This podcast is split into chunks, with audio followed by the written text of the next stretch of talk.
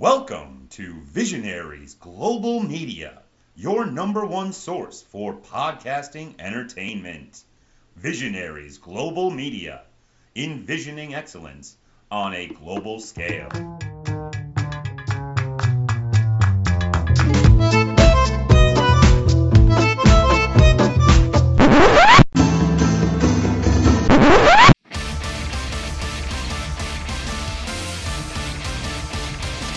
Dungeons and Junkies presents The Lights of Asatora, Episode 2, Names and Faces. After the encounter with the ungodly four-armed creature, the party made a cleanish getaway. But alas, they were seen, and likely won't be alone for too long. What comes next?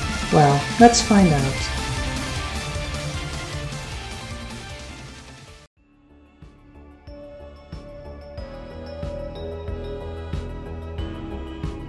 Hello friends and welcome back to Dungeons and Junkies, and if I'm doing the intro that can only mean one thing. I've run out of rope because I've tied up my friends and forced them to play my game. You see, this is after Matt's wedding, so when all of them weren't looking / were sufficiently drunk, I was able to put chips in them all so I could find them all to tie them up. I'm probably saying the quiet part out loud. Anyway. Stop stroking your beard at me, Caitlin. Is this why my butthole beeps sometimes when I sit down? No, I think you should get a professional to look at that. Ew, even by my standards, ew. Before we get into the recap, let's go around the table and find out who's who. And with that slightly scary gesture, we'll start with Matt. What ho? It's your boy Matt. I've never done that again, that's so creepy, even by my standards. I am playing Zylgwyn, the Aarakocra paladin, who last time we were in Asatora, ended up getting covered in sick, ended up screaming about his church, and pamphlet. We're going to move over to the one who got to meet Zylgwyn first. Caitlin. Oh yes, I'm Caitlin. I make terrible comments about marshmallows when people least expect it. I play Aadya Torbitt, known as A to the party because she doesn't give her name to strangers. Stranger danger. The 15-year-old changeling rogue who is part-time stabby gremlin and part-time squirrel going by last time. Okay, so we have Bird and Squirrel Child. Let's move across to Chad. Hello, I am Chad, and today I will be playing everyone's favorite human maestro bard, Seline Smith, who last time was very hungover, had some very poor decisions while being very scared of the giant creature and yelling a lot, but managed to survive. Ah, yes. And last, but by no means least, the one who got to see aforementioned giant creature first, Alex. I very distinctly remember a what the fuck is that? What's up? It's your boy Alex with a capital A. He does it better than Matt. But yes, I am playing Morgan, the human fighter. Also monster hunter, also a professional genital rehabilitator, only using their foot for any Aarakocra. So if it ain't working, come over here, I'll give it a good kick for not a lot of money, and it'll be working in no time. Over to you, Kerry. But you know what? Life do be like that sometimes. And once again, hello again, I am Kerry, and I am playing everyone else, giant what the fuck monsters included. The one who has to oversee this. So our little menagerie of people got together. After an odd start, which, because I'm a genius, I started recording this campaign well over a year before it officially, quote-unquote, started. So there are 2 introduction episodes coming at some point. As these 4 can vouch, I am notoriously wonderful at keeping to my editing schedule. But that's neither here nor there at the moment. The party met, to collect their money from their separate jobs. And then, just like in your average strange sci-fi fantasy movie horror trope, it attacked. What's it? A four-armed thing with no head. It had a floating eye for a head. It destroyed quite a lot of where the party started. And they managed to escape from it, even with Seline going, "Oh my god," at every opportunity. Whilst A's like, "Everyone please shut the fuck up." I feel like that basically sums up the entire escaping from it thing. So I believe it was the small stabby gremlin's idea to escape into someone's house, to break their front window and run through to the back. Whilst the four-armed creature, which has been steadily gaining on the party, got quite upset that it could no longer grab them. And then Morgan attempted to shoot it in the face. Did it work? Largely? Question mark? And the party managed to escape. But not completely undetected. But that's roughly where we're going to pick up. As you all carry on moving through the alleyways, further and further away from the team of people that seemingly appeared from nowhere to start taking down this giant four-armed being, you keep moving and eventually find yourself on a building site. It's empty. And by now, the sky's clouded over and it started raining. And because it's the middle of summer, it's a warm rain. It's just light and drizzly. But they do say the drizzle soaks you the most. And you eventually come to a stop. You can't hear the monster anymore. You can't hear the panic of people. You can just hear the sounds of nature and the light rain as it hits things around you. What do you do now?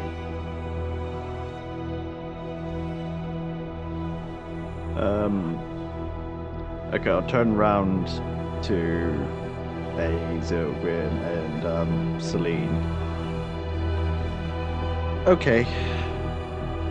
Moment of chaos over. Does anyone have an idea of what that possibly was? Because I haven't got a clue. There was nothing in the text about that.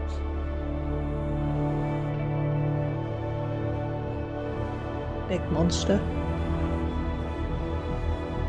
It looked like a demon to me.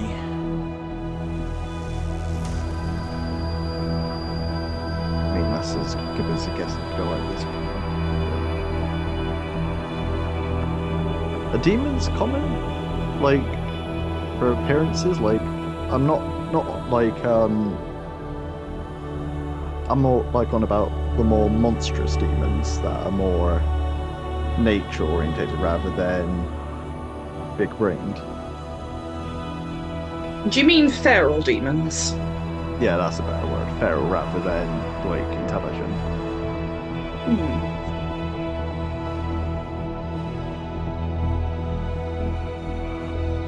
Tell me history.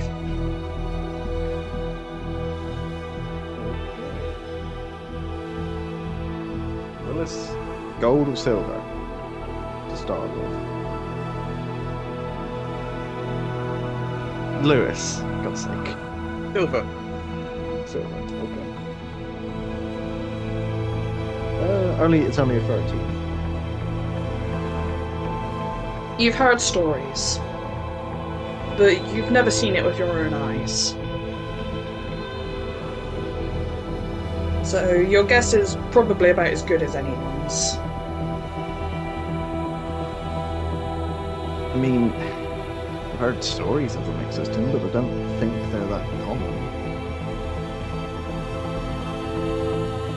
But clearly, whoever we left back there, they clearly know what to do with them.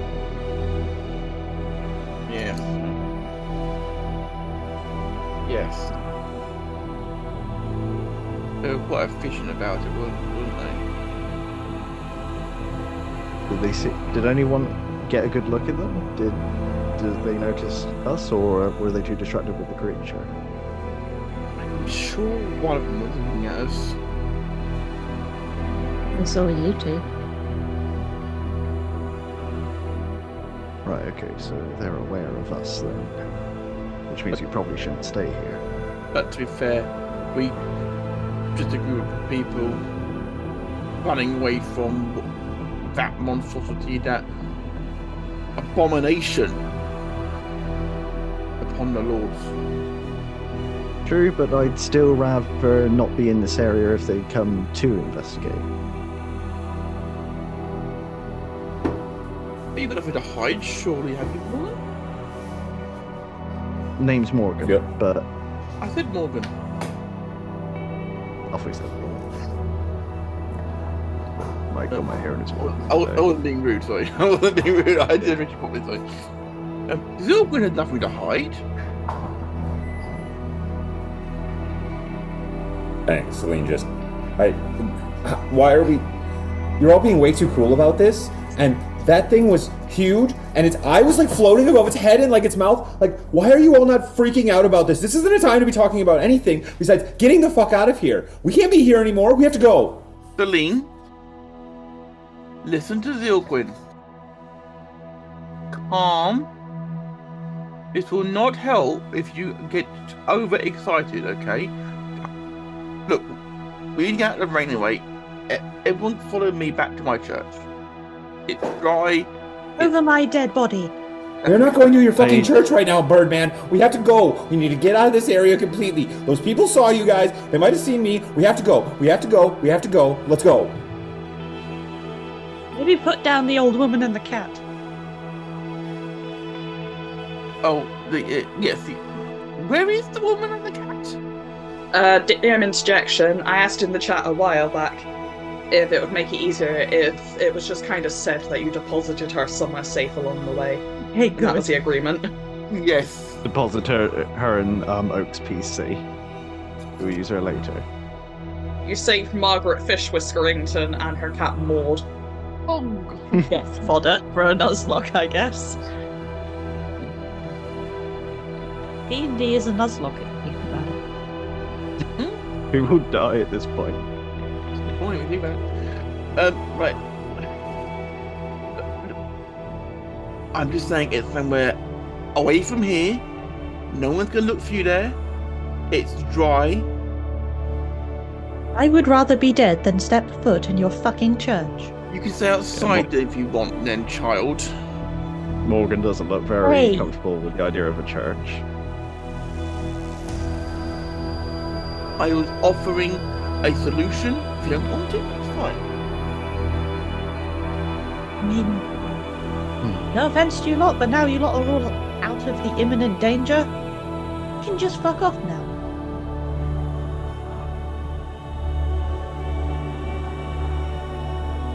I mean, Seline, you're always welcome to come back with me. You're more than welcome to stay for a bit longer. At least till the heat passes. Wait! You guys think we shouldn't split up right now? No! We should stay together. If those people come back after any of us, they're gonna come after all of us. We shouldn't split up right now. That'd be a terrible decision. Why don't we all just go back to your place, Morgan? We're not gonna be looking for you there. They saw Morgan and Zylgwyn. They didn't see you or me. You're fine. Yeah, but we were both recently seen with either of the people. So if they make any kind of connection to anything, they'll quickly associate me with Morgan and you with Zylgwyn. So we're not out of any hot water right now. I think we should stick together. And I definitely can't be here if those people are coming after us. Okay? I don't need them. No, they can't. I don't need to be caught by those people. I don't know who they are or what they mean or who they know. And no, we have to go. I need to go. But I don't think we should split up.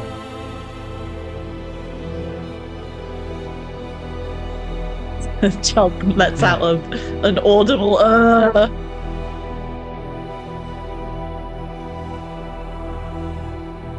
Morgan, how far is your place from here?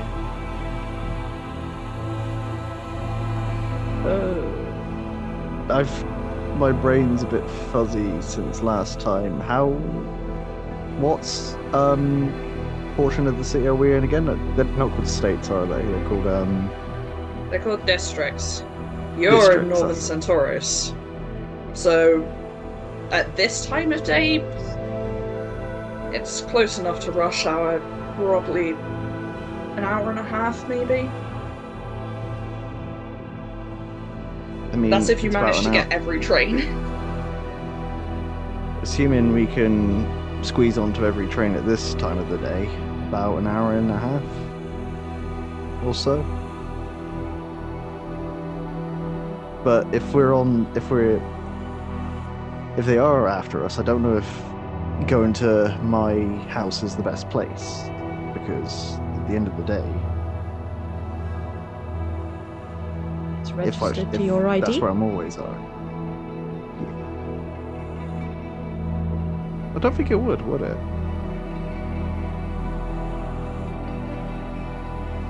Yes, it would be.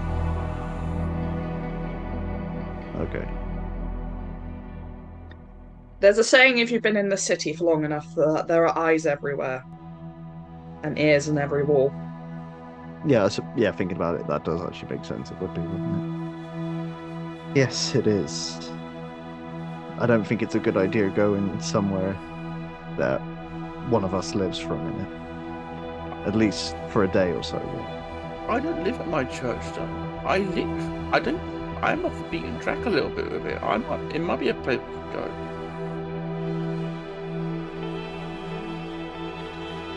Church. How far is your church from here, Zylgwyn? DM? Off the record, I don't think I was ever given an actual location for Zylgwyn's church. I don't think I could say about where it was, perhaps. Alright. Let's do the equivalent of throwing a dart at a board. A dart? Matt, roll me a d10, please. That sounds like a fair thing to do. 10! I'm going to say Zylgwyn's church is probably in the Centaurus district somewhere then. Centaurus does border one of the districts called Teresia. That is where, I guess, the majority of the local churches would be. Where you'd see big religious statues. I can kind of just imagine Zylgwyn's church nestling on the outskirts of there. Yes, I can, yes. Like, it's trying to be part of, like, the religious gang, but they're not quite letting you in just yet. It's very much a you can't sit with us. Yeah, not allowed to the cool kids table yet, no. Not yet. Okay. So how long will it take to get there from here? Half an hour, maybe? If you miss the train. It's a walkable distance, but it's just easier to get trains. All hail the subway system. If we weren't to miss a train, it would have been 30 minutes.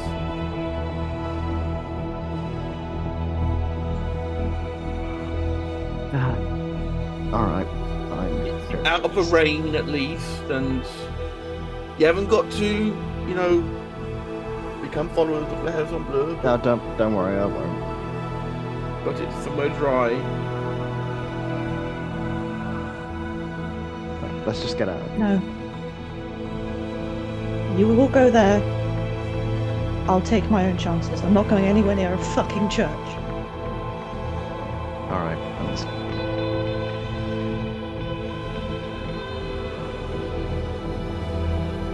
I'm dying. I am open to ideas. You too. I mean, I've made it fairly clear that I don't agree with the sticking together plan, and if you're all sticking together but going to a church, then I really don't need to be here. Also, where I live isn't on the record, so they can't track me anyway. I haven't used my real identity with any of you, so even if they caught you and interrogated you, you would have no idea who I am. Okay. Nothing can lead back to you. You will be fine. Just don't stand on the roof and jump up and down and say, hello, I saw a giant one-eyed monster thing.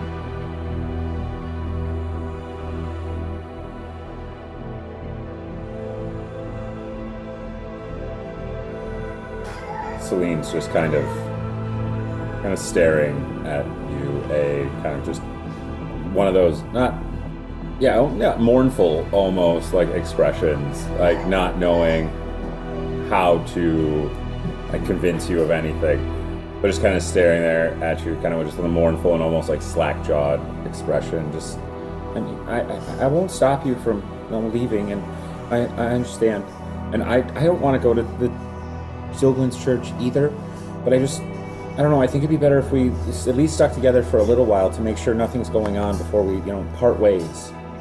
We just had a pretty crazy experience together, and I don't know, we all survived it, and it seems to be, a bad decision just to part ways if there's any chance that, we could be targeted for that situation. I know that you're very careful everything, and we don't even know who you are, but, those guys just took down that freaking thing out there, and if they can take down something like that, they could really easily probably figure out who the hell you are. I will escort you to the church, and then I will leave you. Does that compromise work? Yeah. It's if whatever's best for you. I just think we should stick together, but if that's as long as you think we should stick together, that's totally fine. You are... I can't make your choices for you. You all do realize that this city has cameras everywhere, right? Yep. So, what else can you do, really? Yeah, it's... Staying under the radar and things will only do you so much. But fine, Zylgwyn, lead on, I guess. If you give me another pamphlet, I will punch you. I won't give you a pamphlet at all. Made the last word to a paper airplane. If it pleases you, there is a building next door, which... is not related to the church at all. If you want somewhere nearby, I will take you there, and then I will leave you. You do not need to worry about where I go next. Okay. I've learned a long time ago that, children are very set in the way sometimes.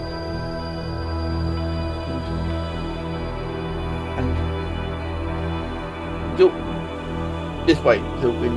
Zylgwyn will lead the way. And Zylgwyn starts walking. So, this is a bit of a turn up for the books. You all follow the eagle through the rainy streets, having to dodge a lot of umbrellas. And you'll make me a dex save, please. That'd be a good sign. 23. No. 3. Yeah.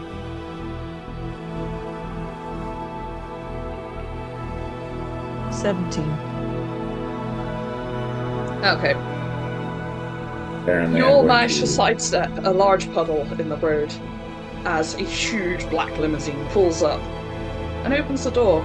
As a woman with blonde hair and a rather fancy coat gets in, or it shuts and drives off. You don't get sprayed.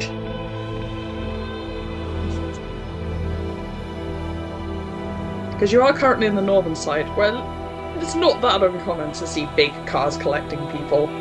And I don't mean in like the grab them and drag them to a van because they're about to have their organs harvested way. You may have seen that once or twice if you've been here long enough. I'm going to guess by that A's seen that at least once. Yep, at least once. No, let's see. Damn, you managed to catch your train. It's early. And you get there in... Those are like the angriest 4 people on a train. Zylgwyn grinning, Aadya fuming, Morgan there with a fucking katana, and Seline, I don't know, head between her knees trying not to throw up. Seline is just has her hood up and is making sure that we aren't being watched currently. With one hand on his quarter staff, and what? I'm pretty sure I got a quarter staff, aren't I? Pretty sure I have. Yes. Matt, I say this with all the love in my heart. I've given up. No, I don't. Ignore me. No, I'm getting my characters mixed up. No, I do not. Okay. Zylgwyn. I like the surprises. Zylgwyn pulls out an AK-47 from under his tail feathers one day.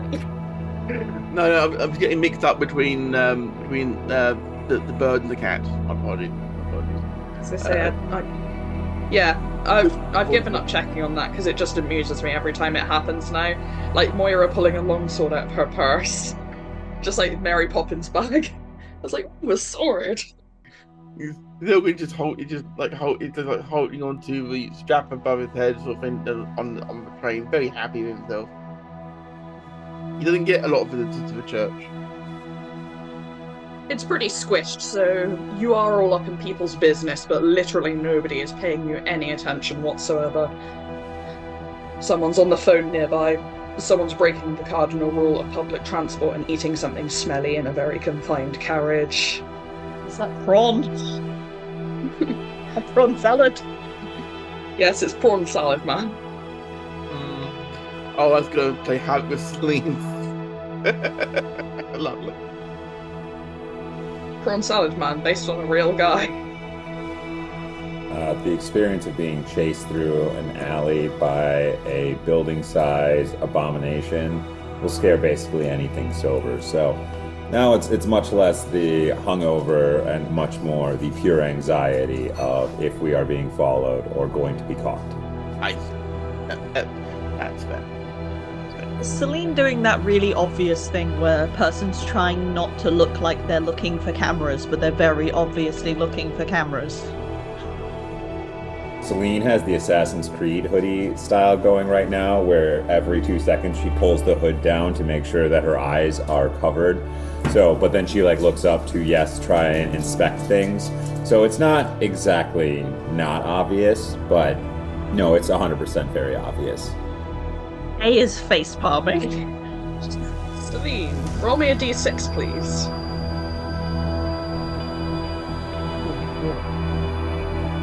That's a 5. You look up and you make direct eye contact with a camera. Fuck.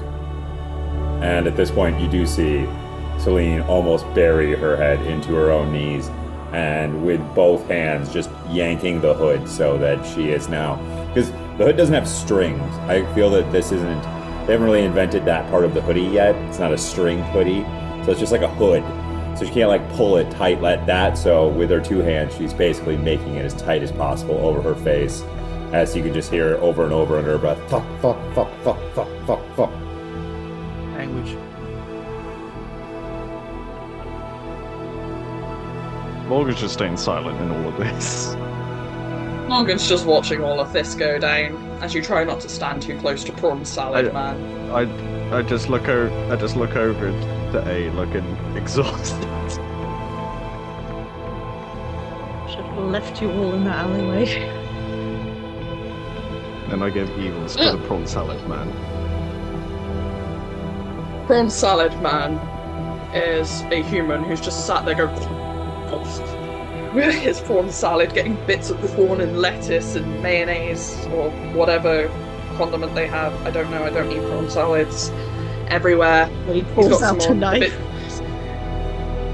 He gets some on the dress of the woman next to him, and she's just trying to brush this off without touching it, because it's pretty gross touching things that have been in people's mouths.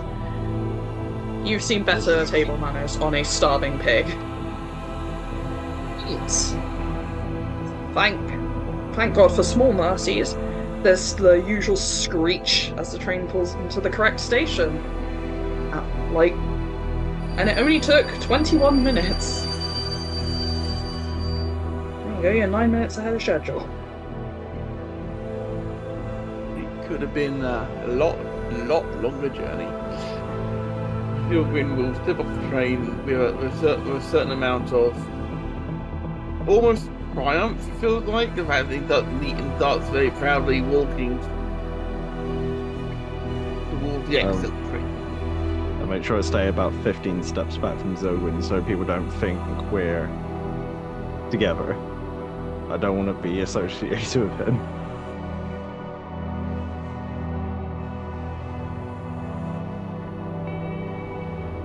This train station is on southern Centaurus, so everything's a lot scruffier. In the corner, you can just hear as two tabaxis are currently having a fight over a brown bottle of liquor. That's about it. That's all in the station at the moment. Let's see, though. Barrier to, I guess, click out, as it were, is broken now. So you can just walk straight through it. Ah, excellent. No need to use our deeds here. You're going to just slip through the gap. And the sensor is 1,000 ghosts of fingerprints. You're not sure, but you think someone may have been bleeding when they touched it, when they were the last ones to touch it. It's a bit crusty. That love didn't work quite for me. Does A have paws? There's a big bloodied paw print on there. It could have paws. Seline doesn't even fake touching it. She, once again, still has both of her hands on either side of her hoodie, just pulling it as tight as she can around her face. The street you step into is fairly empty, and still raining. And from somewhere about 15 foot away, you hear someone shout, "Oi, darling, where are you off to then?" Before he's quickly hustled away. You're not entirely sure who it was aimed at. You're like, "Shut up, James, come on." I think that was for you, Zylgwyn. Oh no! I am undergoing an act of celibacy. An act of celibacy? Yes. Isn't it a vow of celibacy? No, I'm acting on it. Is there a play? No, child. I'll explain another time. This way, and then we'll return. And start making way down the street towards the location of his church. It's a short walk and largely uneventful. Let's see. The most interesting thing you see is somebody's come out of a local fast food place and just immediately dropped their pizza everywhere. Oh, God. A full pizza. Just laying face down in the dirt. I've been that guy. Seline will stop to help and be like, "Oh, I'm so sorry." And like looking at it, I don't think I can like fix it, but I'll pull out 2 gold pieces and I'll just give it to him. "Could you go get like yourself another pizza? And I'm sure this like pizza will go to like feed like the animals and such around here." Oh, let's see. The person who dropped their pizza. It's a rabbit folk. You go, "Thank you very much." They'll take the money and go and buy a new pizza for their family. This pizza is almost bigger than the floor, please. Pardon? I want the pizza on the floor, please. Sure, go for it. I pick it up and then I like... the bits that are clearly, like, unsalvageable, I'll leave for the animals, but the rest of that is mine and fucking Alvin's dinner. Okay. Roll me a d20 and tell me if you get odd or even, please. 4 even. Okay. You managed to salvage about half the pizza. Half the pizza was still in the box. Seeing a... salvage the ground pizza. Seline will not like, but looking at A. Just so you know, Morgan's like a really, really good cook. And I bet that if you ever needed a place to stay or something to eat, I bet Morgan, they seemed like a really good person, and I bet they would definitely take you in for like a night or anything like that, eh? They just kind of, I mean, you can't see their eyes, but they do kind of look at you, and you just get the impression they're just confused by what you've said. Seline just smiles in a very genuine way back at you. Oh, just a suggestion. I thought maybe, you know, I saw you picking up the pizza and thought maybe like a good meal, and Morgan cooked for me the other night and it was really, really good. I unfortunately threw most of it up earlier today, as you saw, but it was really good yesterday. Thank you, but I don't accept charity. We do. I wasn't speaking to you, Pigeon. It's not charity if it's just a meal between friends, eh?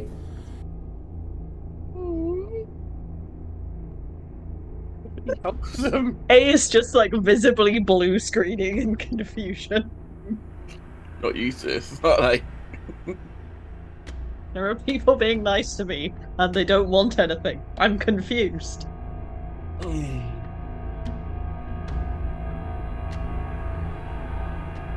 Zylgwyn. Yes.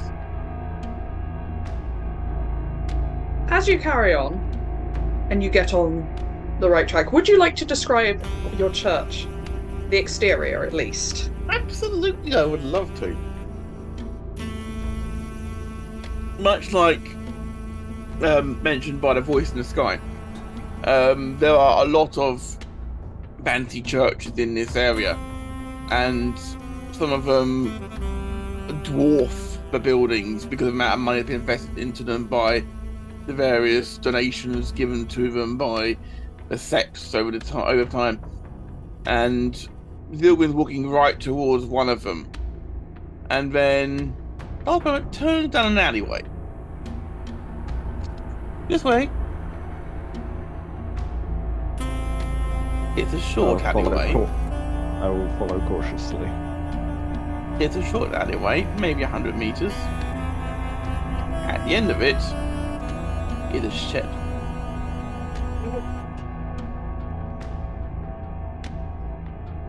I was honestly half expecting you to say there was a cardboard box down the end of the alleyway.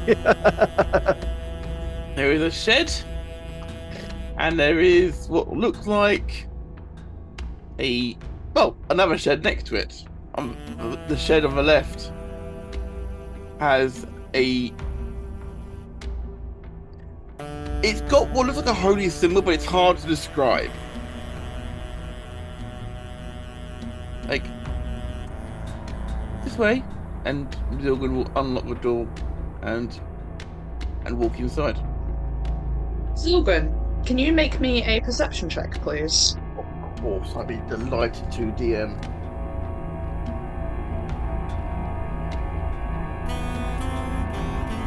Okay. 12, all in.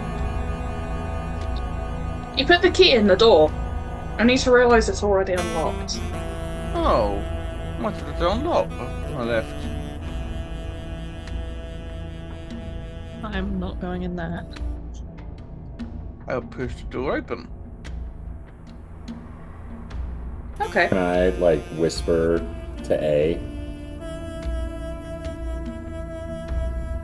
Basically, so Zylgwyn, can we, hung back just a little bit? Sure. I'm just leaning... A's just leaning against the alleyway wall whilst the bird stares at a shed. So, I don't know a lot about this area, honestly. Is this normal? I thought churches were, big places where a lot of people, went and, worshipped, and there was always, a whole bunch of bullshit going on. This is...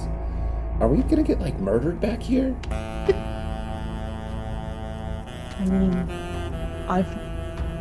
I've never heard of Zylgwyn's god, personally.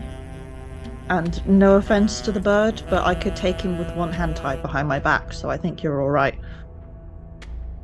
Right, yeah, but good on that, but... So, is this even, a real church? Do we even have to worry about anything? I'm really confused at what's going on here. He's been, like, hyping this thing up this whole time, and I know it's only been a day, but I feel like for the amount of times he's spoken on this already, this was very much of a letdown. I mean, I forgot that he was a bird and could fly when I first worked with him, so don't get your hopes up. Alright, well, I don't know, I'm gonna go in there, but, I know you said you won't go in, but, like, if you want to, like, wait out here for a minute, like, I'll go in there and check it out and make sure it's not, like, a weird church or anything like that, because, you know, if it's just a shed, like, I mean, you could probably come in for a minute, right? My personal choices mean that I do not enter in any place that could be deemed religious. But, you know, if he starts trying to murder you, then scream and I'll come and stab him. Alright. I respect your choices then. Hey, and thanks for, you know, coming this far with us and everything like that. I know you didn't want to, but thanks again. And for all your help, obviously, in surviving that abomination. Okay. Anyone who's following the Zylgwyn inside, make me a perception check, please. Zylgwyn, because this is your church, you get advantage. I'm sorry, the smile on Matt's face just then was terrifying. Yes, I know. That's why I tried not to look at the screen. I would roll, but I feel like once I saw that it was, I'd probably start to follow him for a minute. Okay. I go deep. My gold Edex dice gave me a natural 20 plus 4. Okay. So it's just Zylgwyn going inside for a moment then. Oh no, Selene's following. Okay. Perception check from Seline then, please. Oh, I rolled it already. 14. Okay. Zylgwyn, do you want to describe the interior a bit? For Selene's benefit? Yes. I am so sorry.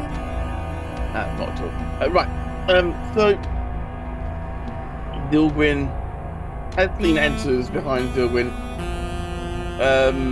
Zylgwyn is checking around, as far as he's concerned, to make sure nothing's been taken or missing. Has anything been taken or missing, DM? Nothing's missing. But there's now something new sat on your altar. Okay. So, Zylgwyn moves up to his altar inside of his church, which is basically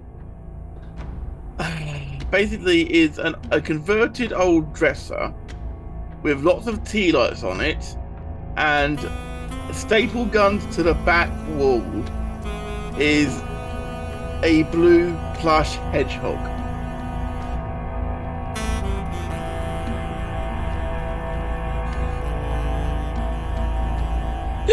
Oh my god, I was looking forward to seeing people's faces on that one. It's the weird point, we'll turn around to Seline and go, "Welcome to the Church of La Horizon Bleu." I've seen Caitlin's message in the chat. My friend, I've been sat on this knowledge for like, what, a year?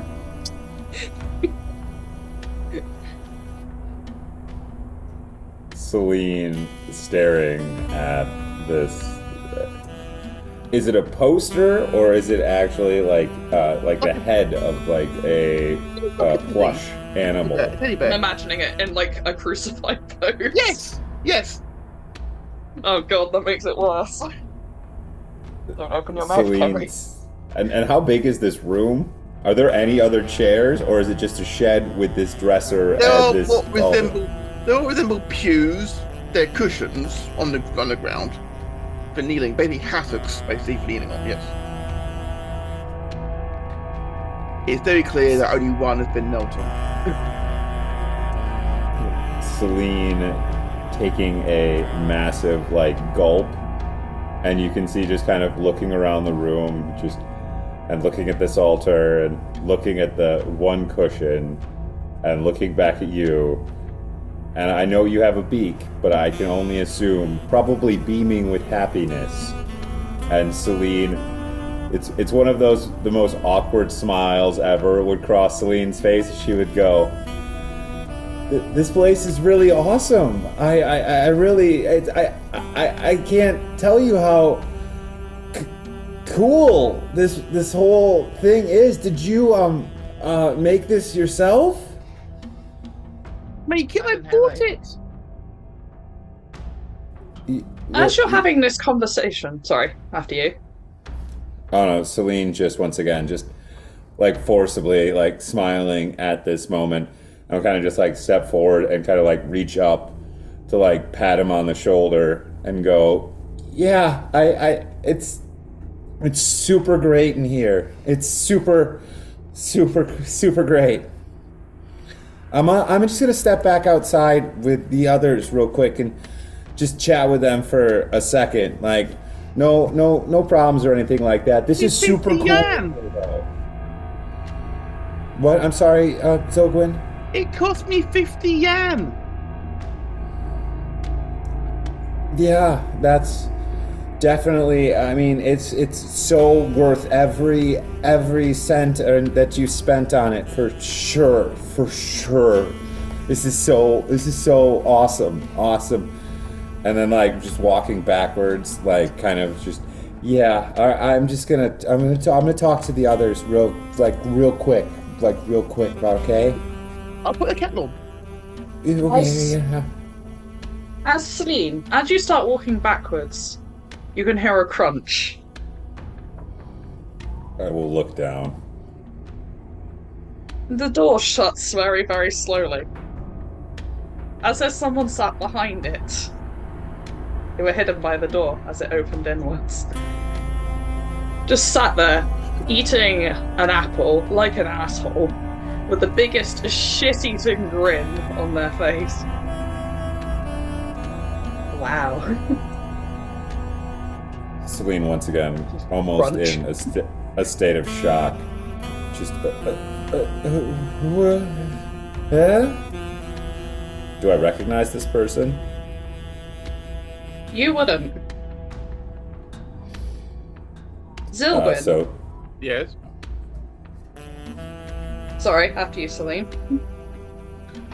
Oh no, I was just going to say, as I would probably have lowered my hood coming into a church out of respect, as I see someone that I don't know, I probably just unconsciously kind of raise my hood back up over my like head as I'm like staring at this guy, kind of just in a state of kind of shock and unnerve, I guess is a term to use there. Zylgwyn, can you roll me the briefest of history checks, please? That's brief, crit 20. Yeah, you instantly recognize this person. You made eye contact with them about an hour ago. Okay, green eyes and tail, lovely. So, sat behind the door on an upturned bucket, a small gun in one hand, and this biggest apple you've ever seen in your life in the other hand, is the best way I can describe her is a tiefling-esque woman with sandy brown skin. She's currently wearing a shirt with the sleeves rolled up. You can see all up her arm. She's got scarification tattoos that stick out really, really well. They're all in intricate patterns. With just like short, shaggy black hair, lime green eyes, and the longest toe you've ever seen on a tiefling in your life. It's just round the bucket and along the floor. Just sat there watching the scene, eating an apple. Like, hey. What are you doing in... Not why everyone's welcome, of course. Welcome to a church that has blue. But, who are you and what are you doing in my church? And they just look at the watch on there. Wow, time really doesn't fly, does it? Is that some kind of joke? Oh. Life is one big joke, my friend. Anyway, hello. We didn't get a chance to speak earlier. I was going to have to go hunting you down, although you were pretty easy to find. And she holds up a pamphlet to your church. Celine will look over her shoulder, and the smile is faded and more daggers at the eyes for just 1 second before it's back to not a smile but a look of like worry. Oh, you found what can I do for you? Kind of wanted to have a bit of a chat with you about what you saw. Right. But hey, I was going to have to hunt everyone down and you brought them all to me. God, aren't you reliable? At the risk of getting a slap from everybody else, happy I could help?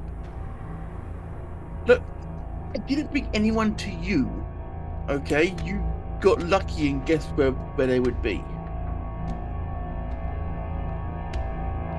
Oh, we got ourselves a feisty one. Go on then, Birdman. Choke up. Where's the threats? I suspect they're here somewhere. Where's the what, sir? The threats. After all, I've just broken into your property. I said, cool, you're the people I wanted to speak to. I don't do threatening. I'm a man of religion. I'm a man of peace. My guy, have you seen how many wars religion has started? I cast out the truth. The child outside going, fair. Zylgwyn casts Zone of Truth. Okay, would you like to explain what that does? I would be delighted. Zone of Truth is a second level spell which creates a magical zone which guards against deception at 15-foot sphere centered on a point of my choice, which is right on top of them. Until the spell ends, any creature in the spell's area can't speak a deliberate lie as long as it fails a charisma saving throw. Okay. The spell happens. You just take another huge bite of their apple. Who are you? Side of mouth bite. Who are you and why do you want to know what you saw? I go by Seren. Nice to meet you, I suppose? Sarah or Seren, sorry? Seren. Okay. S-E-R-E-N.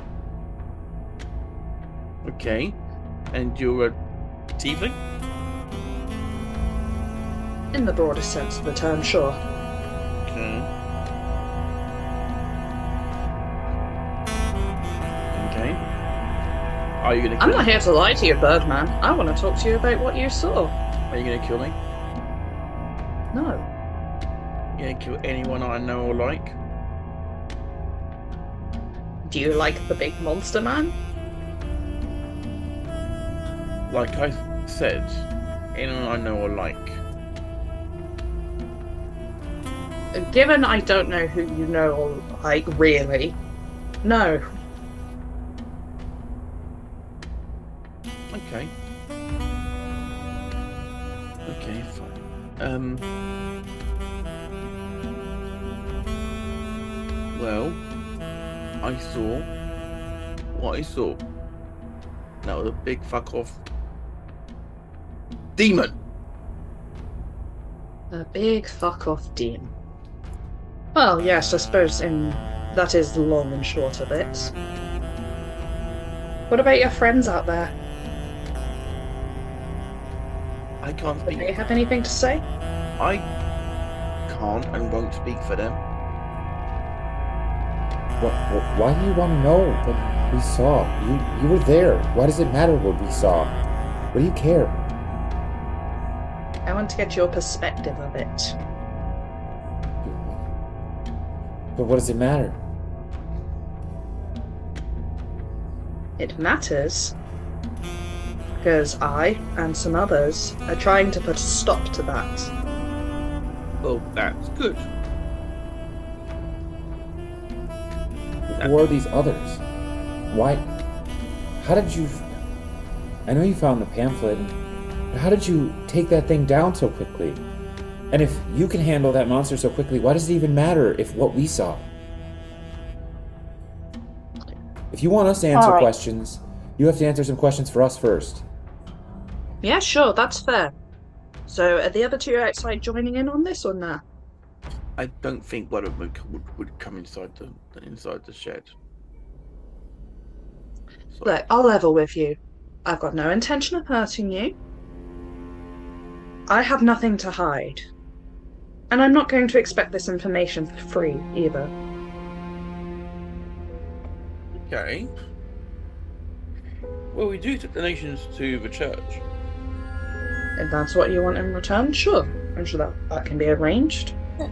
Okay, this could be goofy, but it could work well.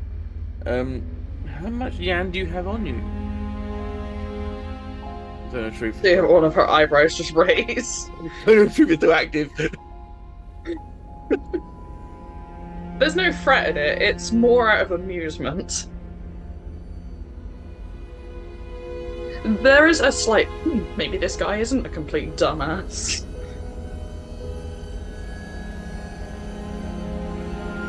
How much you get depends on how much information I get, really. I feel like that's a fair exchange. Well, we will have to go outside anyway, because... Yes. All I'll say is, make sure you've got a blade ready. For your fear and protection at this point, let's face it. Don't worry, I can handle myself. Yeah, you haven't met them yet. The wizard under his breath. What was that, sorry? Under Zylgwyn's breath, Zylgwyn says, yeah, you haven't met them yet. She gets up, takes a cloak to stretch. I'm going to buy you a new bucket as well. That one ain't comfy to sit on. That's by the tree. Good thing I put it the other way up then. Oh no, it's like no bird shit all over someone's church floor. Please tell me the latrine bucket was empty, Matthew. It was, yes. Oh my god, for that. It was, yes. I'm not that sick. Don't do that, look, Caitlin. Last episode, does the bucket still have sick in it? Yes, because you asked you get covered in it. That's bad. Or a flashback to that. That was both wonderful and terrible in equal measure. So Morgan, an A. The door opens. And someone who is clearly not Zylgwyn or Seline walks out of the church. Hey. I'm guessing you're not the usual passerby to this church. Correct. You killed those two. Can I have their money? They're not dead. They're right there. And she opens the door with a flourish like it's her own bloody home. Oh, doing wow, an exaggerated bow. Too. She does an exaggerated bow to gesture that Zylgwyn and Seline go outside. Zylgwyn will usher Seline out of the church and close and lock the door behind him.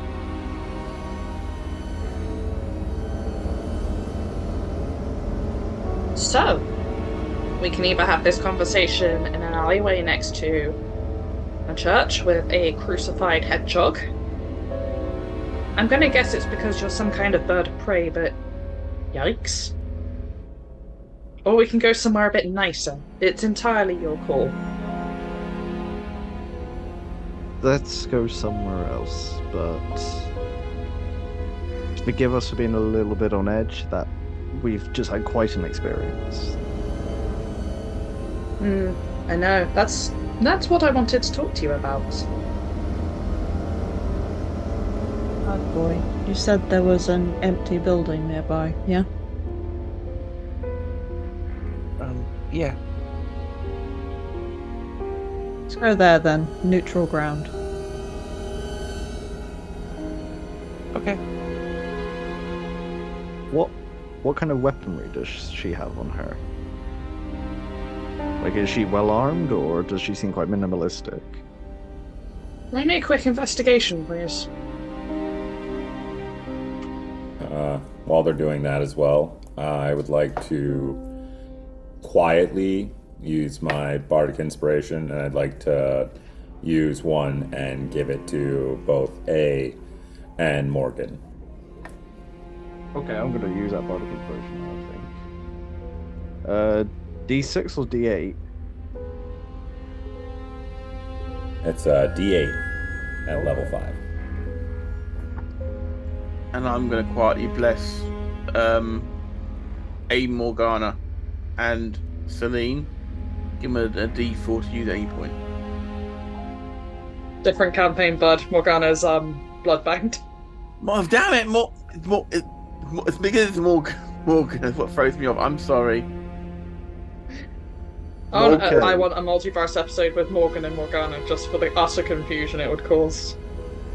That was terrible, but with the D4 and the D8, that's a 9 plus 1 plus 7 plus 4. Do you want to add that up for me? 17, 21. From what you can see, she was holstering a small gun as she walked out, and you can see a blade in her belt. That's all there is for visible weaponry. There's quite a few attachments on her belt, but none of them look directly like weapons.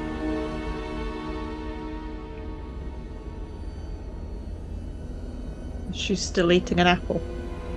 Yes.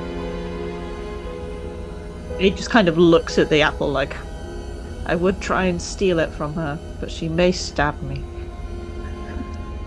Just kind of staring at the apple. She sees you staring, just a mouthful of apples, so reaches in her pocket and offers you another one. The child takes it and seems visibly delighted. Starts cutting off bits with a knife like an asshole. The asshole apple, he says.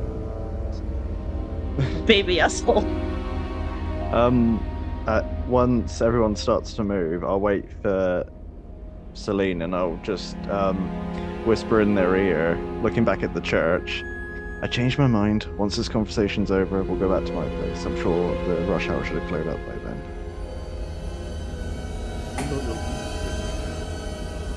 Seline, looking at Morgan. I'm not going to leave A or Zylgwyn. We can't leave them. We have to figure out what's going on and what these people are trying to do.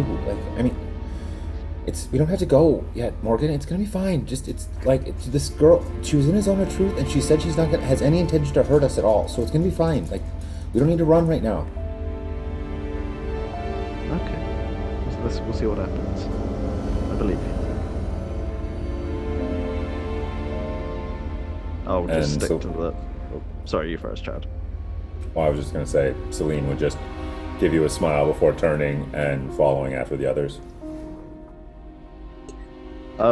Morgan will stick to the back of the pack, just to keep an eye on everything and make sure we don't get followed, because cautious regardless of whether they say they leave us alone. It takes a matter of minutes to get to this building. Does anyone notice you go back? That is the question. No, apparently no one has eyes in their head today. They're too busy watching Loudmouth James from earlier make a fool of himself, apparently. He's jumping on someone's parked car. He is apparently visibly confused. And you can just hear a distant voice, "Why did Roseanne leave me?" as he carries on stamping on the car. Men are weird. Yes. There's a lot of weirdos in this city. I know. John. Like a lot of empty buildings, The door isn't locked on this one.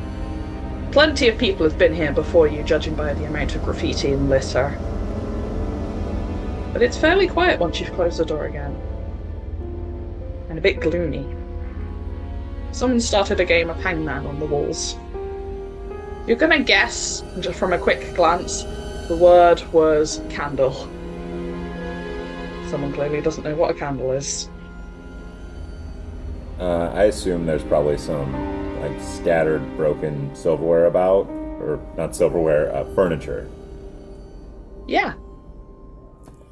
A lot of it looks like it's probably been through a grinder, but the bits that are still standing are serviceable enough. I was going to say, Seline would, quickly pulling out one of her kind of Maestro batons, and using the mending cantrip, kind of make like 5 seats for all of us so that we could at least, you know, try and be comfortable while having this conversation. It's okay, Zylgwyn will kneel. I wouldn't kneel. You don't know what's been down there. Zylgwyn will sit. A looks at, like, so much broken glass all over the floor. I don't know how long you've been in this city, Bird, but that's a pretty surefire way to end up with hepatitis or something. Most of my life. Awkward apple eating.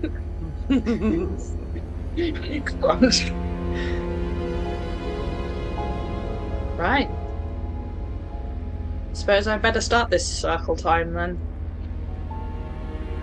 I don't need all the details. Where were you when you first saw this thing? We were collecting a payment from a job. These two, as I point to A and Zylgwyn,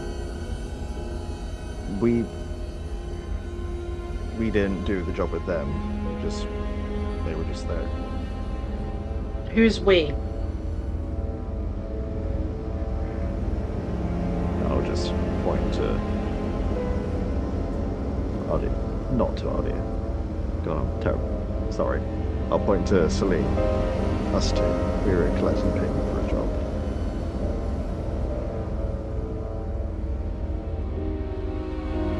That's correct. Okay. And you two, Child and Bird, I assume y'all are doing something similar. We're collecting for a job, yes. Okay.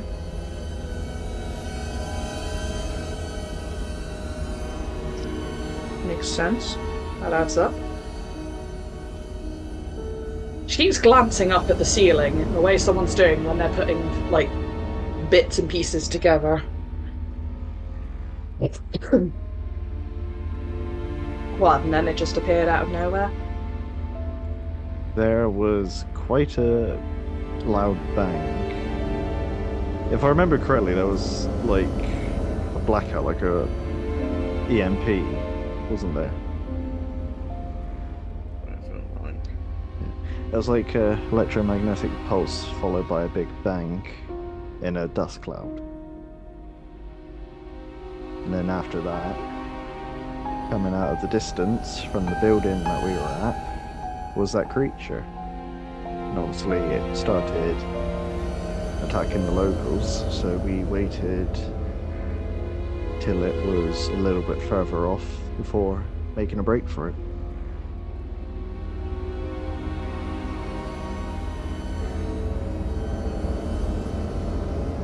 So it was moving away from wasn't necessarily moving away from us, but it was furthest down the street, taking out buildings. But as it was taking down the buildings, it was coming our way, so it was either leave or get squished. That makes no sense.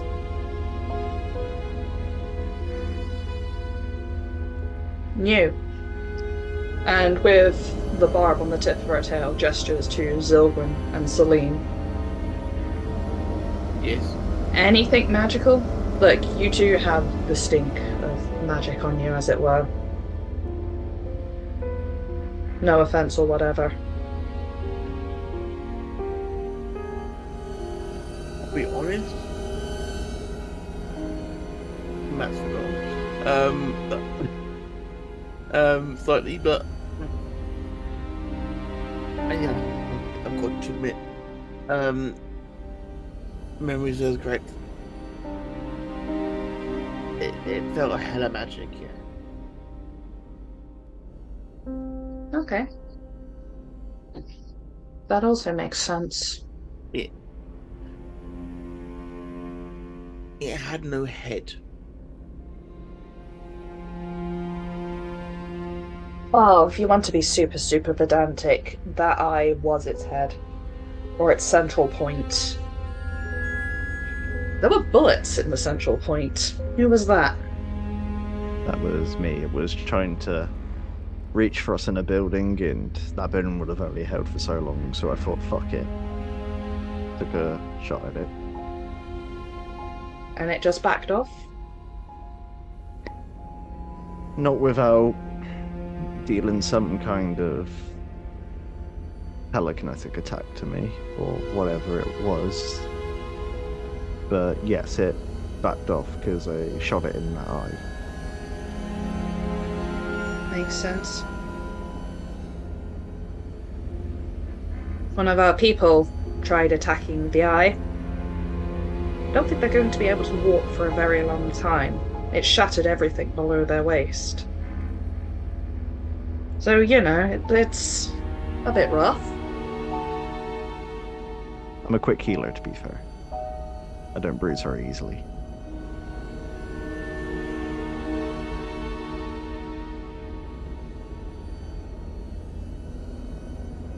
So it seems.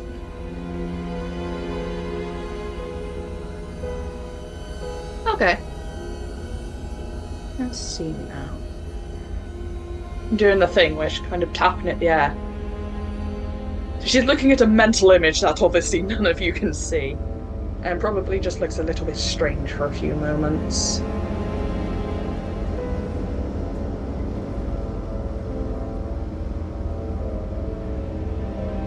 Let's see now.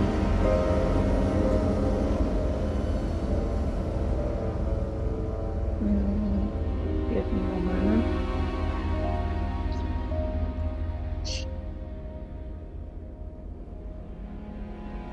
Anything else particularly noticeable about this thing?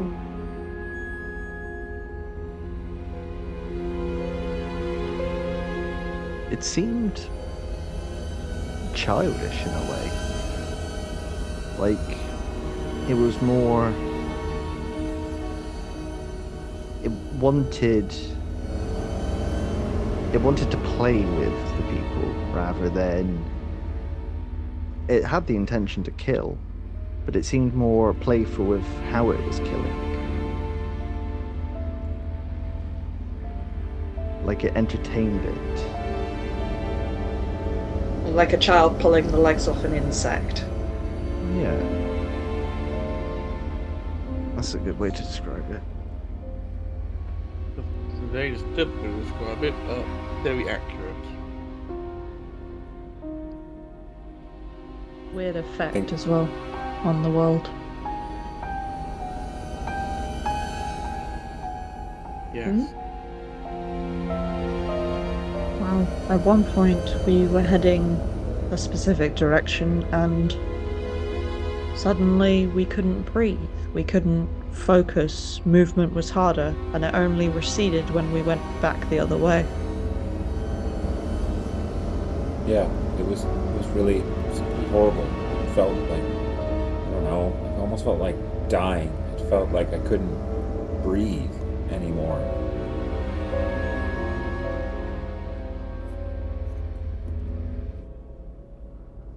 It's this one too, then. Okay. I mean, two. Whilst it's rude to do so, I'm going to answer the question with another question. Have you ever come across anything like that before? No. shakes her head. But a blue spider, the hair is on blue. No, I've never seen anything like that before. Little hedgehog man. I'm sorry, it's the mental image of like a crucified Sonic that's killing me. We need a, you know what we need a photo of? You know that guy dressed as Spider-Man at a convention? Standing in front of a whiteboard? We just need Zylgwyn in a Sonic costume standing in front of a whiteboard at a convention. I'm just thinking back to like some sort of weird Christian deviant art fan work of a crucified Sonic. Sonic.exe, everybody. It's not even that. I watched a deep dive video once into weird Christian art on deviant art. A lot of like the Sonic characters and shit converting to Christianity and like praising the crucified Sonic.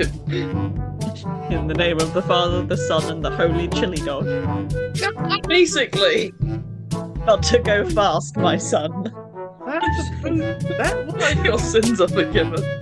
I'm pretty sure I have residual trauma from DeviantArt, but there we go. Everyone does. Everyone should. That and fanfiction.net. Just like residual trauma. Mm-hmm. But anyway. She sits back in her chair a bit, thinking over what you've just said.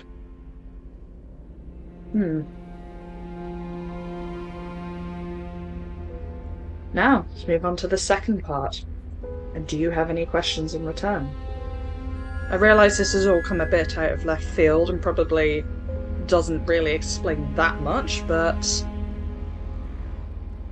So is this going to be a more common occurrence with things like this just popping into existence here? Short answer, quite probably. Long answer, I don't really know. That's what we're trying to get to the bottom of. These things started... There have always been strange things in the world. Let's see, what's the best way to go over this? Do you believe in life after death? Different realities, alternate dimensions, space travel even. Some people don't believe in space travel. They also believe the world is a square. To an extent. I believe that everyone has their opinion about certain things. They're wrong. Yes. Life and death are inextricably linked. Yes, you're entitled to your opinions, but I refuse to believe the world is a square. Oh, it's not a square. Of course it's not a square. Of course it's not a square. It's a triangle. Zylgwyn's a philosopher for everyone. No. Retract. Cut that. I couldn't help going with it. And going, I'm fully aware of, you know, I'm not one of these black worlders. Ah, you've met the flat worlders. Yes. Heretics. You're an interesting fellow. Okay. Just has a knife. Just like, shut up. She rubs at her eyes a bit. The first one of these things appeared nearly a year ago now. And it's largely been kept under the radar. Somehow. I don't know how. Please don't ask me to explain that bit. I mean... Not to sound like some sort of crazy conspiracy theorist, she says, probably full while sounding like some kind of crazy conspiracy theorist. There's a lot being hidden from us, as in the public. I mean, honestly, I think you're kind of stupid if you don't believe there are things that are being hidden from the everyday people.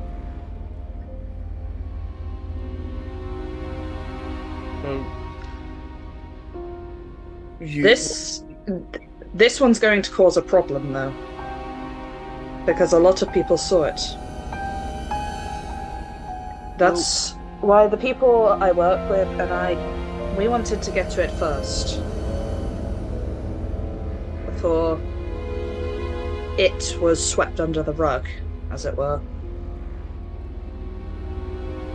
Oh, forgive me for sounding perhaps a little trite here, but it was extremely large. It would have been very hard to. Is that the largest one that you've that come through? No, that's the funny thing. So let's put it another way. There's anywhere between 12 to 15 million people in this city. Yes. And this is not the first time this sort of thing has happened. And yet it's potentially going to be the first time that people recall this happening. Oh god, I do sound like a lunatic, don't I? Too many witnesses. Well, that's not my problem. I have heard a lot.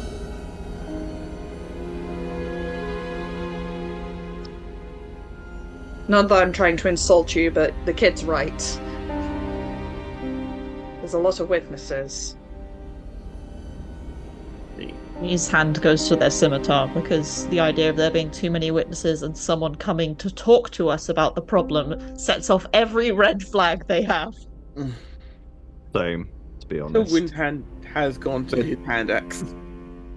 Morgan hasn't reached for their weapon yet, but they've definitely... They've just, like, eyeing up this area, seeing, like, if anything's rigged or whatever. Wrong with perception.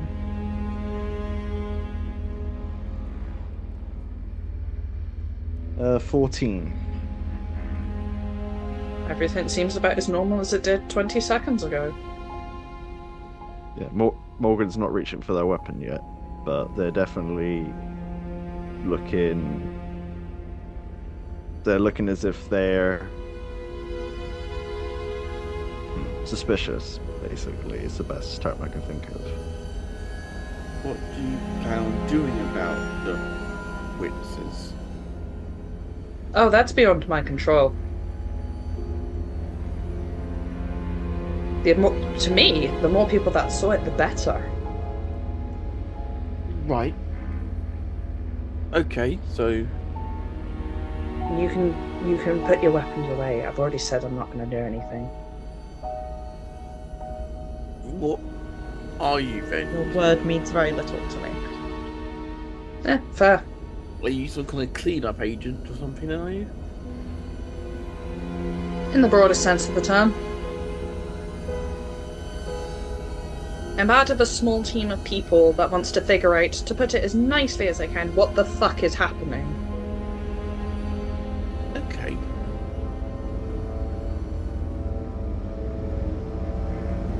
If you want more people to be talking about this, then why even come and talk to us about it and not just hope that we spread the word to everyone we know? I can make pamphlets.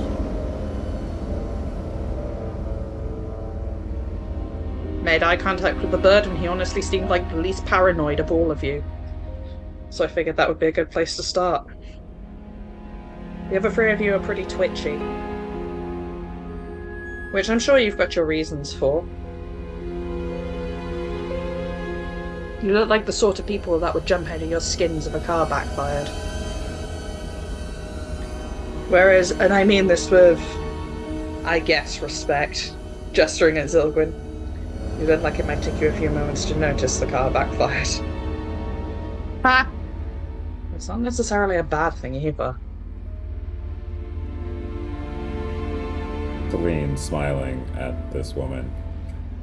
I promise I might seem like this and very worried, but I promise that I can handle myself quite well in any situation that might arise. I can handle, so you don't have to think I'm twitchy. It's just who I am. Gonna be honest, Sugar, you're giving off a very, very twitchy, paranoid vibe. Like you've got something to hide. But you know what? That's not my business if you have, so... I'm more concerned about larger matters. About 35 foot tall, several limbs. No discernible head. Told you everything we know now. I mean, what do you want from us? Well, now I want to know if there's any more questions. Your friend here, gesturing to Morgan. Every time she points at anyone, it's with the tip of her tail. This one seemed to have a good question. I liked your question, by the way. Are we going to... How much they be getting more and more frequent, you were saying? How more frequent? Well, that I don't have an exact answer for. That's part of what I'm trying to figure out. Or I and my little team. They only put up with me, because I sort of forced my way into their team. Can I make an inside check on that? Sure.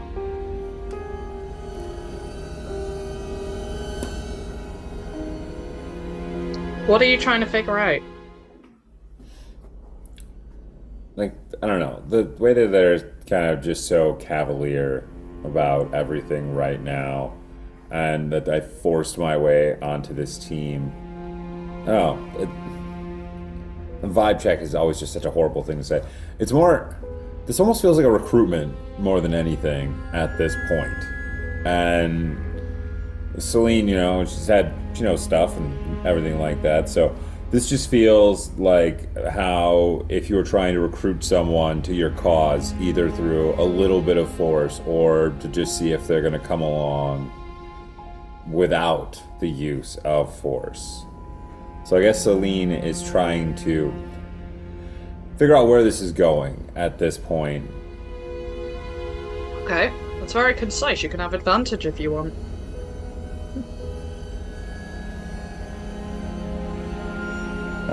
So that was an 11 and a 14 on the die. I don't have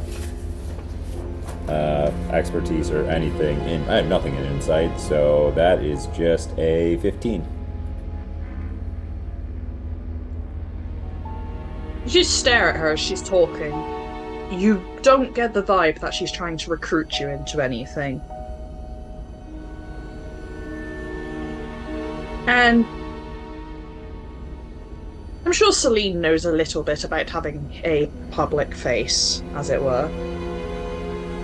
If she is stressed or terrified of any of this, it's very, very well hidden. This is her talking to the general public face.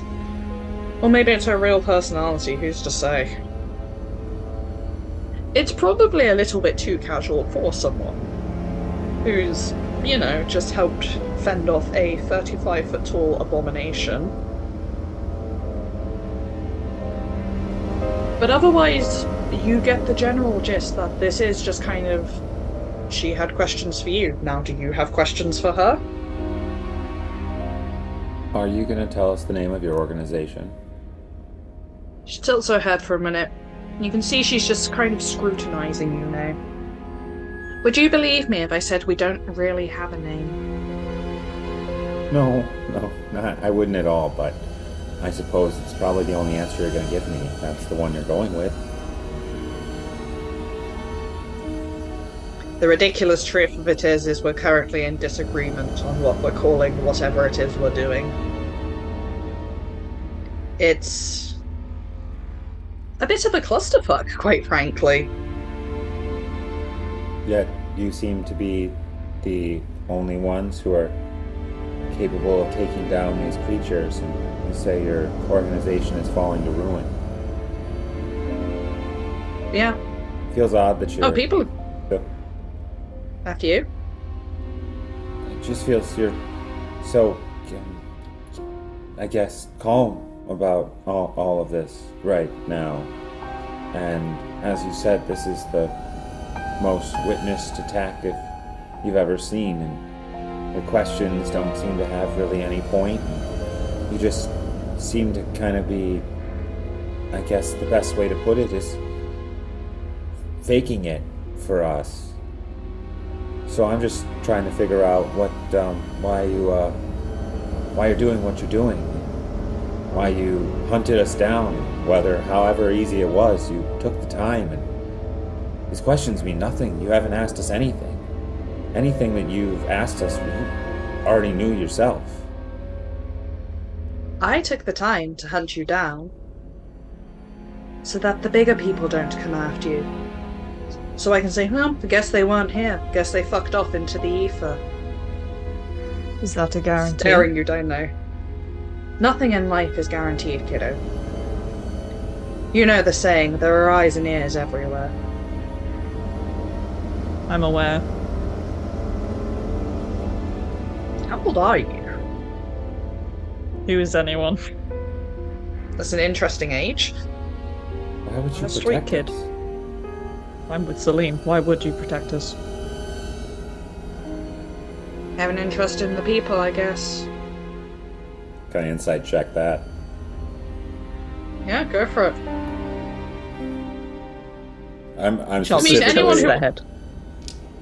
anyone who wants to join in on the insight. Sorry, after you.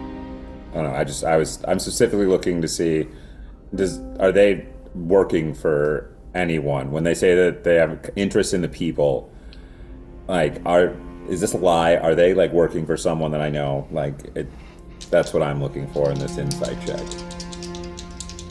Okay. 17.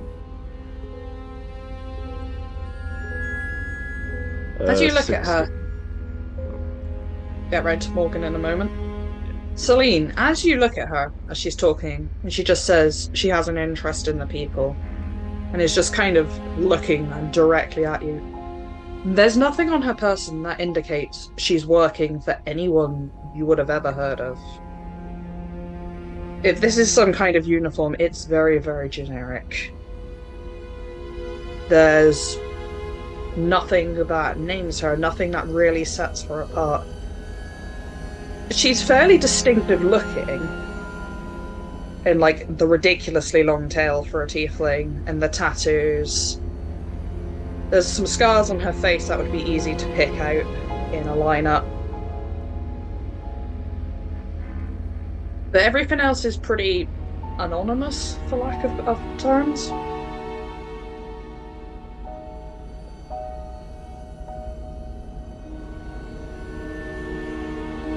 Pauline just kind of crossing her arms across her chest and just staring at this tiefling-like woman.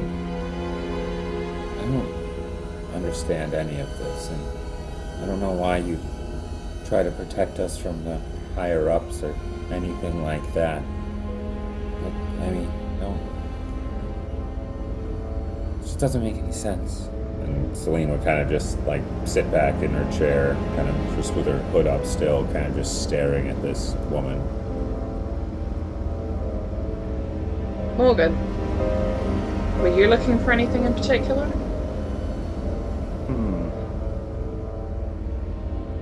I think what I'm trying to just get a read on is... Actually, scratch my insight check. I have a forearm all of this, and I don't really feel the need to insight actually about it. So. Okay. Anyone else? Scratch that insight check. I'm good. Wyatt, not Wyatt. Zylgwyn fully trusts. Anything for the child? Child's just kind of looking. I don't know, this person seems like the kind of individual who's so seemingly able to, like, blend in and things that it's honestly like a red flag. I like that as a description.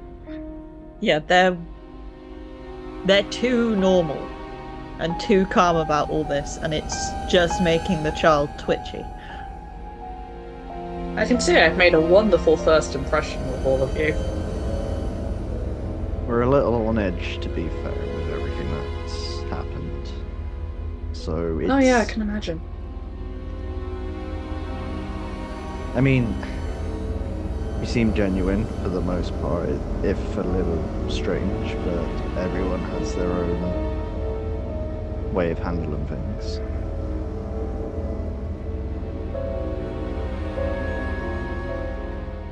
I'm a carny. I was born into the circus life. You go through your whole life seeing weird things.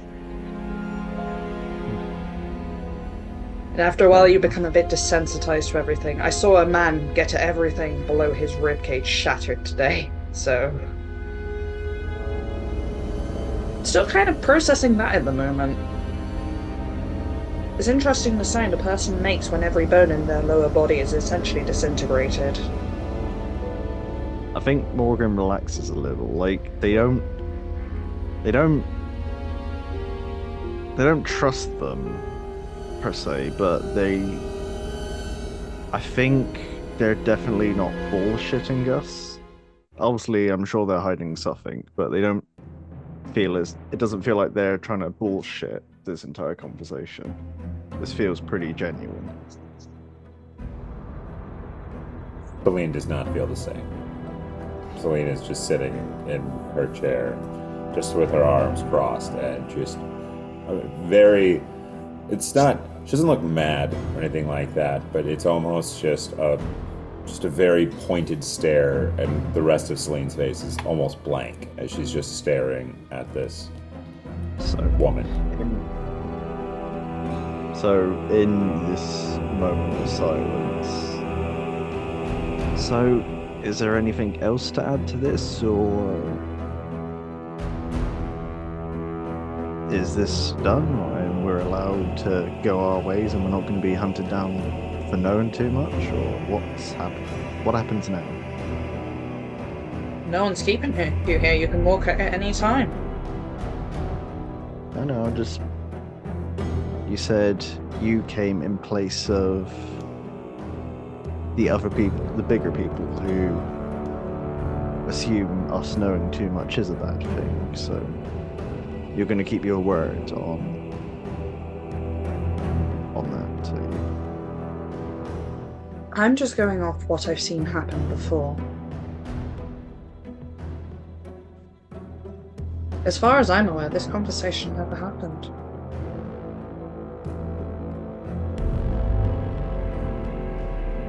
But...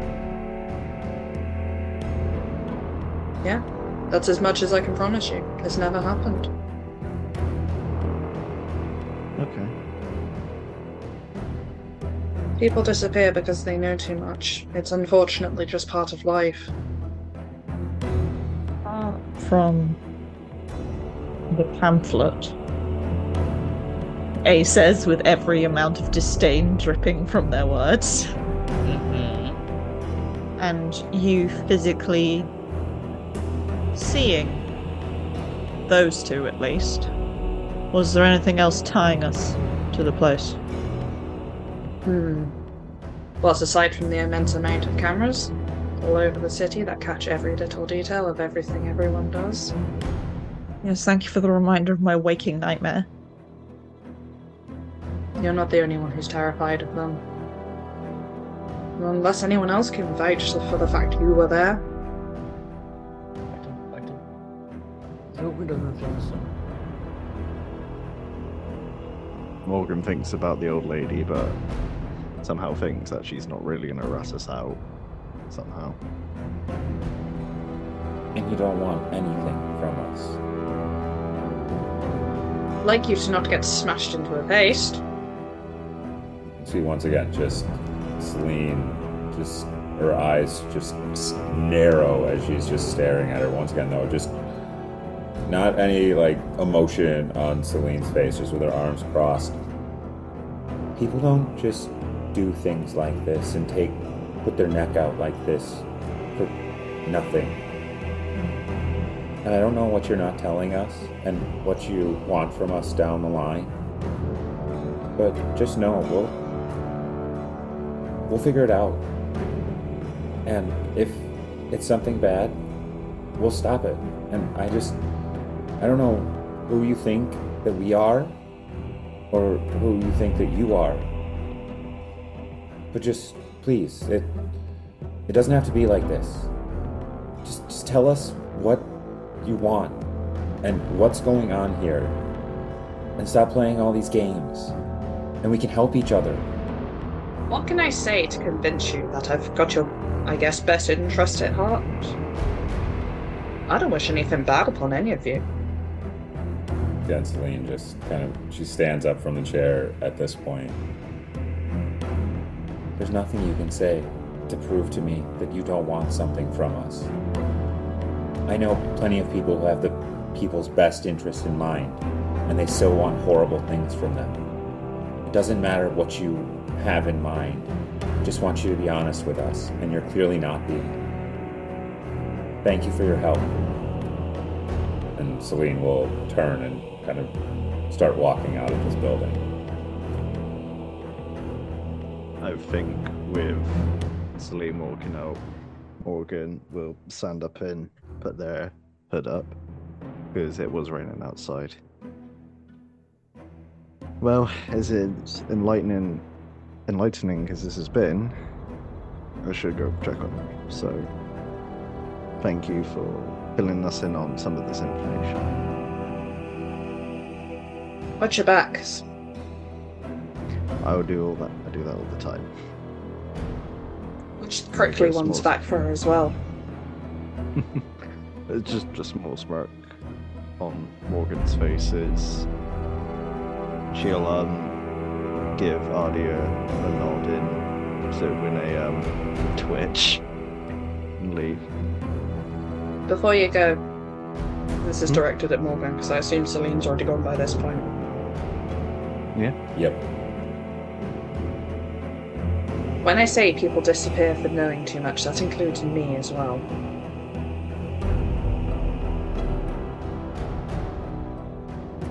So I'm not here to wind you up or anything of that nature.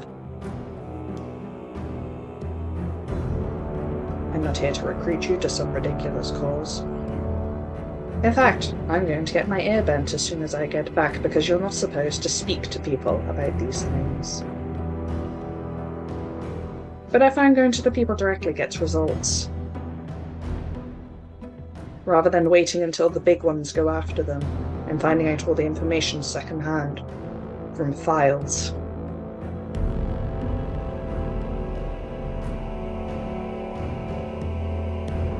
Appreciate it. Morgan, after saying that, will leave to catch up with Seline. Would you give me a minute, Zylgwyn? Yes, of course, child. Unless you have other questions. No, I have no further questions. I should be outside for you. Thank you, Devon. Thank you so much for yourself. The parting gift for you. I'm afraid I don't have that much on me. And she pulls out a small bag and tosses it over to Zylgwyn. For your church. Maybe fix a hole in the roof. Maybe we'll be able to move into a bigger building now. You might want to do it soon. The wood in your roof is rotting. Thank you. Do what I do outside. Kind of waits. Probably a minute longer than it would take Zylgwyn to exit hearing range. And it's just kind of listening to see whether he's eavesdropping or not. Right. You don't work for a particular government branch or anything, you say? Not officially. We live in a strange borderline of being part of them and being mocked by them.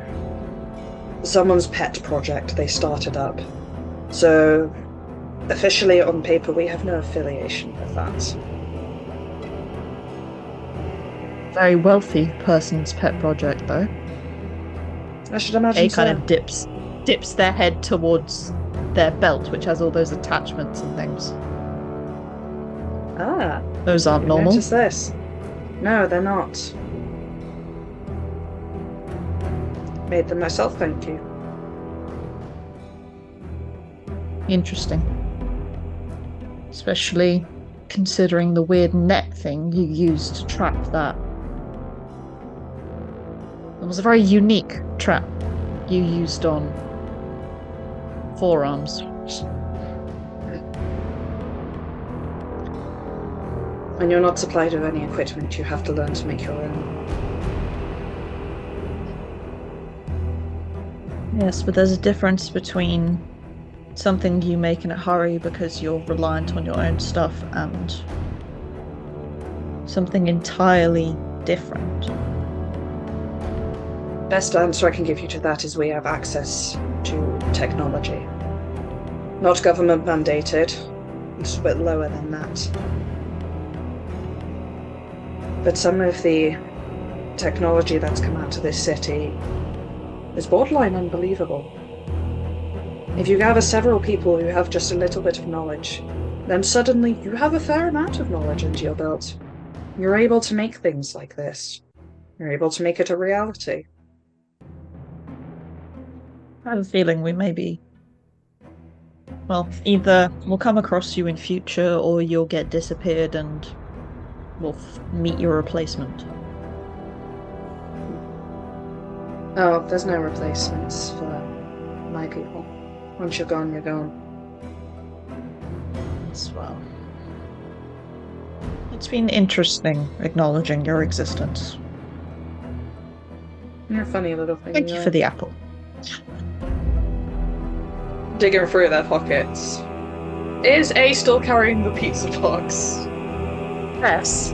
What else would they hold the pizza in?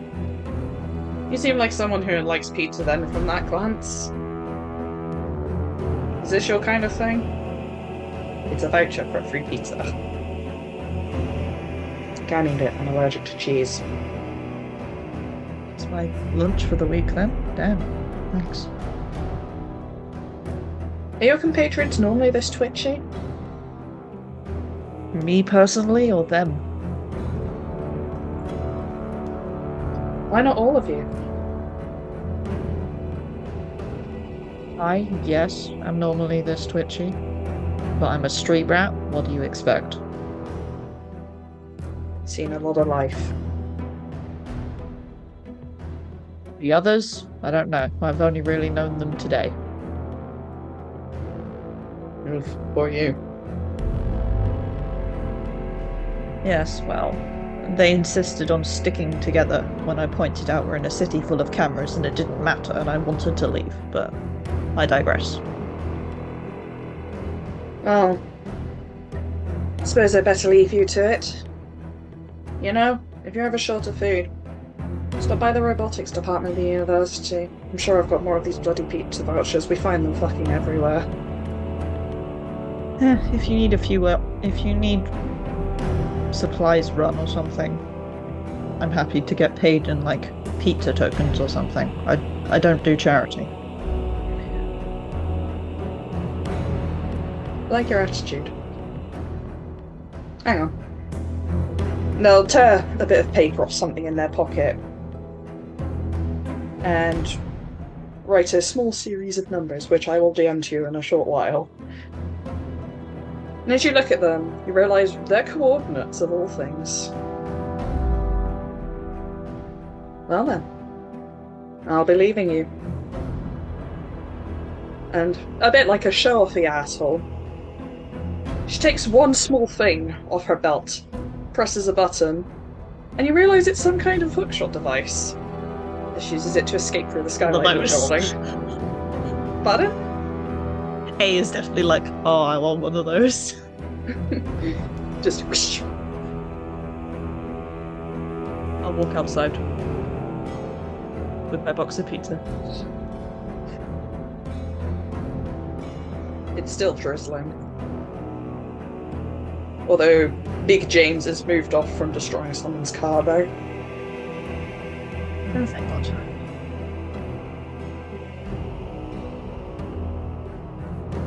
Well, that was... interesting.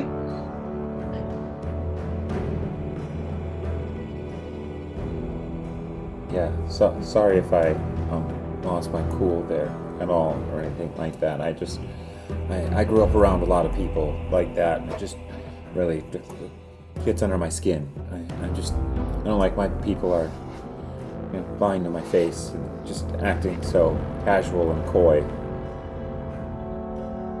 So I'm just laughing at the fact that A, literally here, disguising their face with goggles using a letter as a pseudonym. And then Selene's like, I don't like people who lie to my face. Hey. Bruh. It's fine, I got some information, so...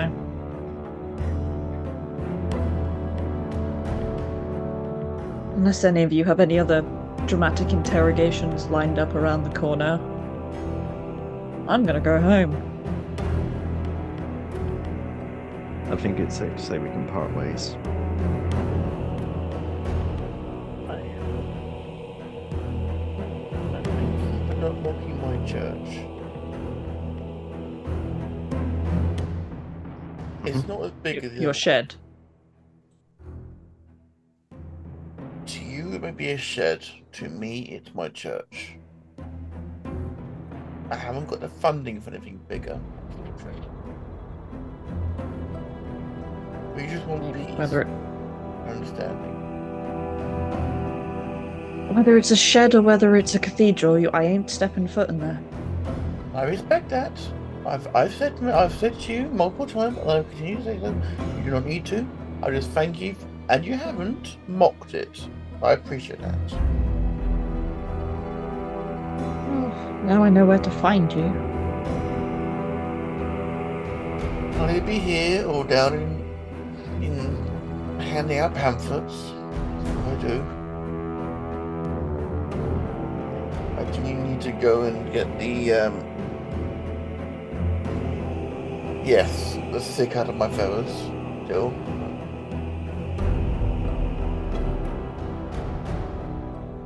I shall, thank you for helping me survive. All of you. I hope I see you again. I think we're friends for life now. Yay.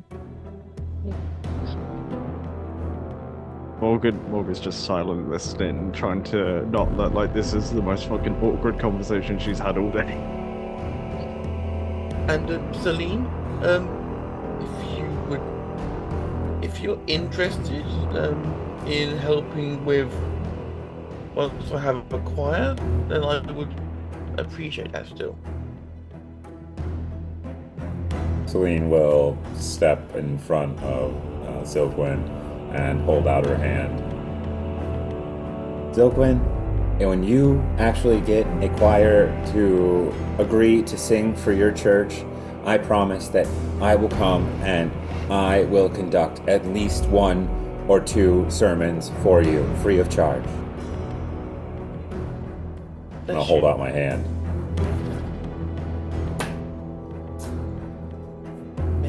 I'm going to guide you. Yeah. And Zylgwyn hugged you. And as he hugs me and he leans down next to me, I'm going to whisper in his ear, hey, I might suggest getting a better kind of thing behind the altar. It looks a little scary, and people are going to want to come in. If it's that scary, you're definitely not going to get any kids. Just food for thought. Alright, good luck, buddy. Noted. Thank you. Noted, but will be completely ignored.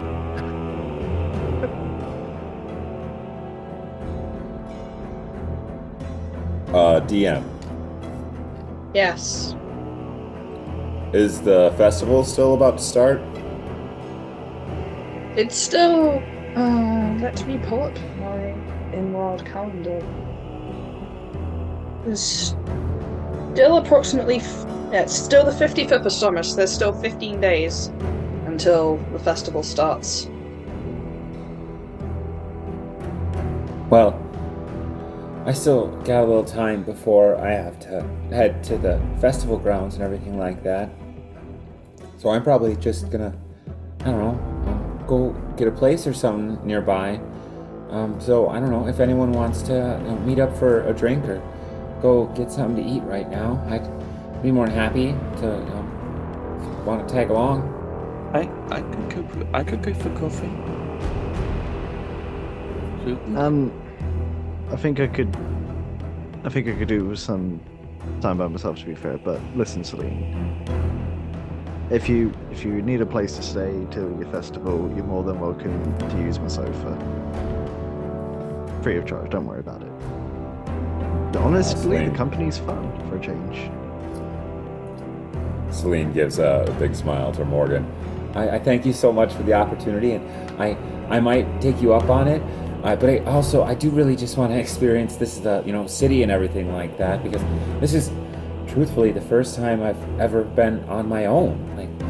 Before this, my family's always been around, watching over me and making sure I'm okay. So, a little bit, I gotta explore a little bit and see what's gonna happen. So I might take you up on it, but I don't know. I don't want to set anything in stone, but Morgan, I thank you. And rushing forward, Seline will give Morgan a big hug. But it has been so awesome and wonderful meeting you, Morgan. And I really hope that you come to the festival. If I don't see you before then, I'm sure I will, but just in case, at least I hope you come to the festival and see me perform, all right? Yeah, I'll make the time for it. Well, this has been awkward. Blaine will turn and smile at A. And once, I know you don't take charity or anything like that, but if you want to come and have a drink or anything like that, or if you want to come, I would really love it if you did come to the festival, if I don't see you before then, and see you perform. I'm actually a pretty good conductor myself, and I'm here to try and really make it big, so it'd be really wonderful if you would come and see me perform. I'm sure you're wonderful. Though I doubt you'll see me there. I'm not great with crowds. Well, if you can't do it and show up to the crowd, I'll make sure someone records it for you, and maybe we could just, hang out afterwards or something, because it's been really nice meeting you, even though you won't tell me anything about you, and I really get it. I understand, and I know I yelled about that woman and everything that she's lying to us about, but... And just kind of looking at A and the goggles and just smiling. I just get it. I don't know. I think we could be really good friends. And I hope that I see you again, okay? Yeah. Just piece of advice if you're wandering around southern Centaurus. Keep an eye on your wallet. Once again, Seline, a wide smile crosses her face. If it's okay, I'm going to hug you now. The small child is visibly confused. The small child is also very clearly malnourished and all elbows. So it's just . And Seline gives the most awkward hug to A before just kind of holding him back. And I really do hope that we can be friends, okay? And if you do need anything, friends do things for friends, so don't consider it charity. Just, I'll help you out with anything I can. Find your feet in the city first. New blood. Yeah. And I'll turn. Zylgwyn, did you want to go get a coffee or a drink or something? That would be most appropriate, yes. And, Zylgwyn produces the coins I'm buying. Are these the coins you were just given? Yes. Okay. Let's see. How much is in that pouch? It's quite weighty, to be honest. I've got written down here 200 yarn from the job we did. So you look inside the pouch. Yes. And you'd estimate there's about 500 yarn in there. Hey. There's also a small piece of paper, very tightly folded over. Okay. piece of paper. I will read that later. Yeah, Zylgwyn is now kind of minted, to be honest. Well, not really minted. By Zylgwyn standards, he is. Oh, by Zylgwyn standards, he is now a multi-millionaire. But there's definitely enough to probably do up your church quite a bit if you do it on the cheap and get a drink. Yes. Let's go and get a drink, Miss Seline. I definitely think...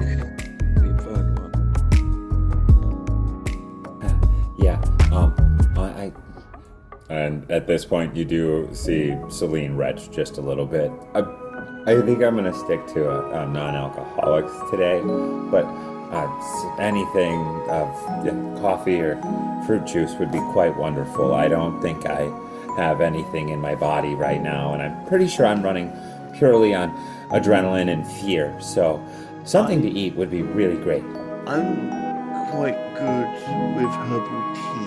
I know a nice place that does herbal tea. Wonderful. Do they have pastries? Because that would be really good. I believe they do. There's this wonderful one called a Danish? A Danish? I think it's called. Little swirls and like this red fruit top. And Zylgwyn. You had me at whatever, as I said, I don't think there's anything in my body currently, and I need to eat. I'm getting a little woozy, so why don't you lead the way? Very well. Hey, Kerry. He flips you the middle finger and vanishes into an alleyway. I like that.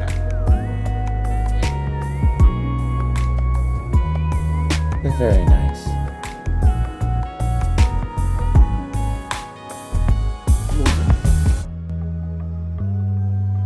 See you later. Try not to get killed out there, Zylgwyn. I'll keep in touch, Seline. Of course. I'm very happy to have met you, Morgan, and I look forward to talking to you soon. Sorry for getting you so hungover, by the way. But, yeah.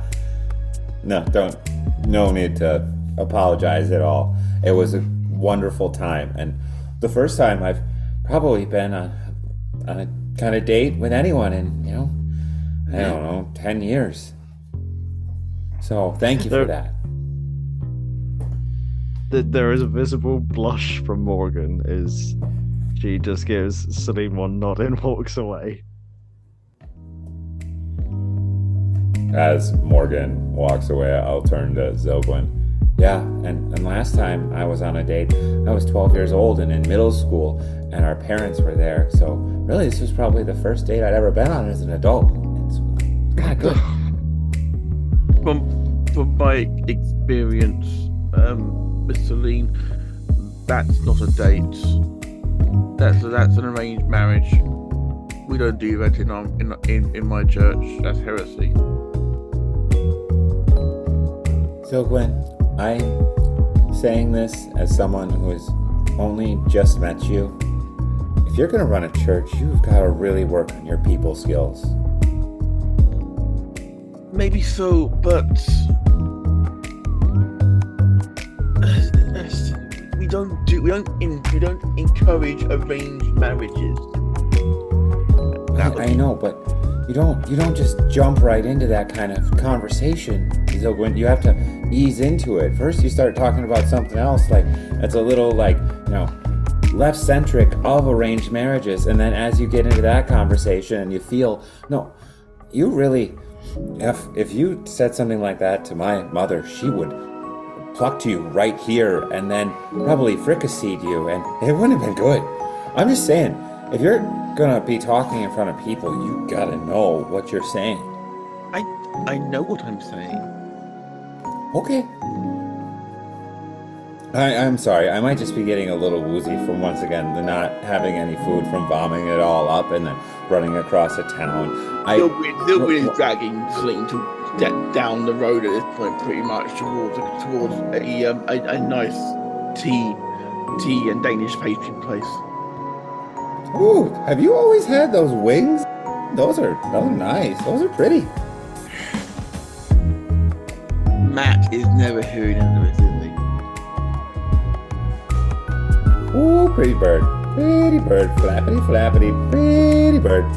All three of you are dicks. I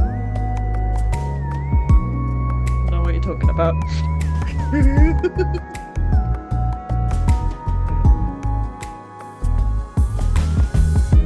Oh, come on. It was like comedy gold. It was just like the bird of all people climbing up the ladder, like, oh shit, I have wings.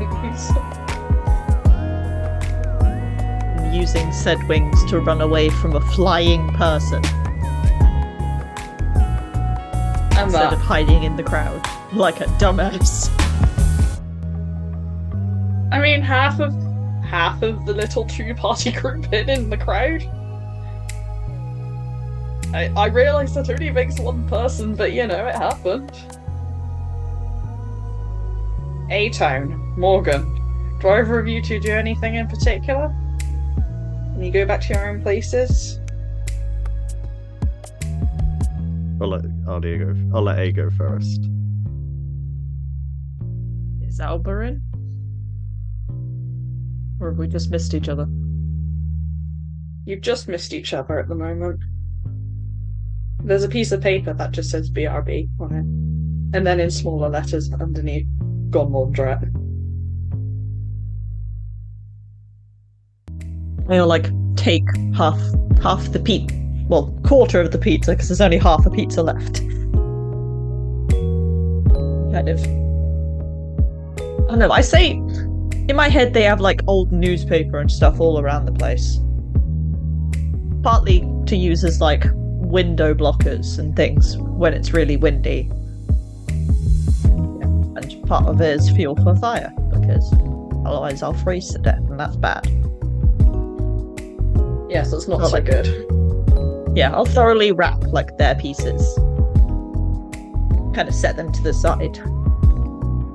Because everything's shared between the pair of us, so...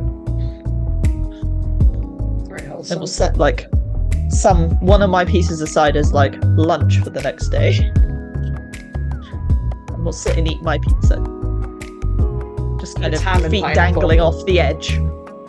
Full on, sat on, where the gutters would be on this building, just eating pizza, quite happy with themselves. Eating pizza and enjoying the drizzle. It's quite a nice pizza, actually. It's a ham and pineapple one from a slightly upscale place. Ooh, look, fruit. The child is one day further away from scurvy. Ah, suck it. I think all this pizza talking, seeing pizza everywhere, I think Morgan probably would have gone and grabbed a takeaway pizza on the way home. But they would have gone to the tube first to get into their district to grab a pizza, so they're not too far from their apartment by the time they've got one to hand.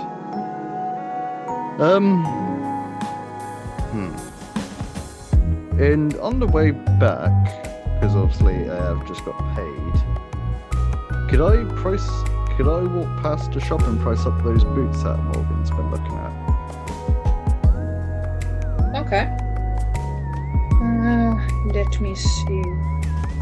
I'm gonna cut it down from that price. But they're still fairly pricey at 1,500. 1,500? Well, I've got a price, so that's half the batch. I look at those and think, Morgan just speaks out loud to themselves. I'm gonna have you one day. And looks back at their pizza. But I'll eat you now. And head back to their apartment and drink half a bottle and eat a whole fucking pizza to themselves. As you talk to the boots in the window, a cat nearby goes,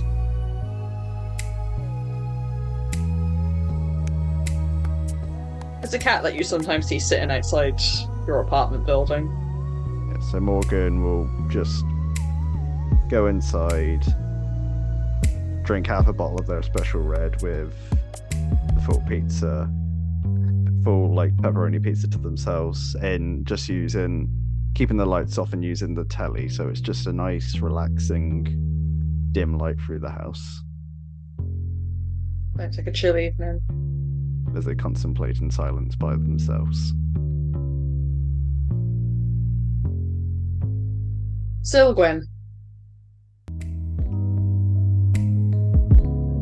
When I said there was something new on the altar earlier, did Zylgwyn pick it up at all? Yeah, but you probably would have put it into his robes at the time. Okay. What was it? It was a chain of perfectly circular golden rings, just linked one after another. Oh. Quite 10 of them. Oh yes, I like this.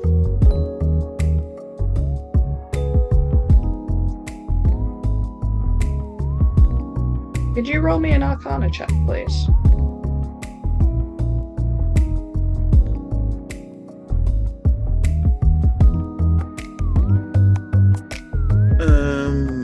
All in.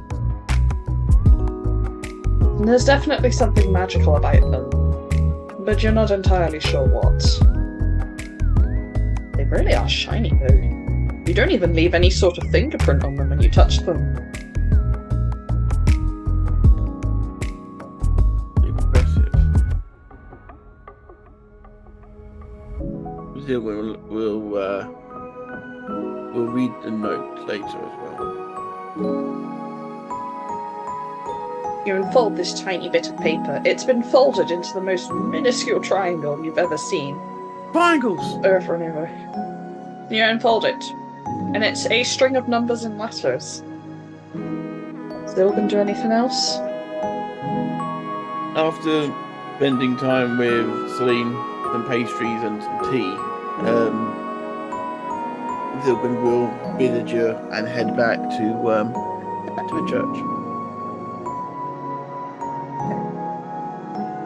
Celine, do you do anything else in particular on this wonderfully drizzly evening? I think Celine would, after Zylgwyn, would probably walk back to Zylgwyn's church with him, and then after that would probably just go and try and find some cheap accommodations for the evening that would accept cash and wouldn't need to any other questions asked. Okay.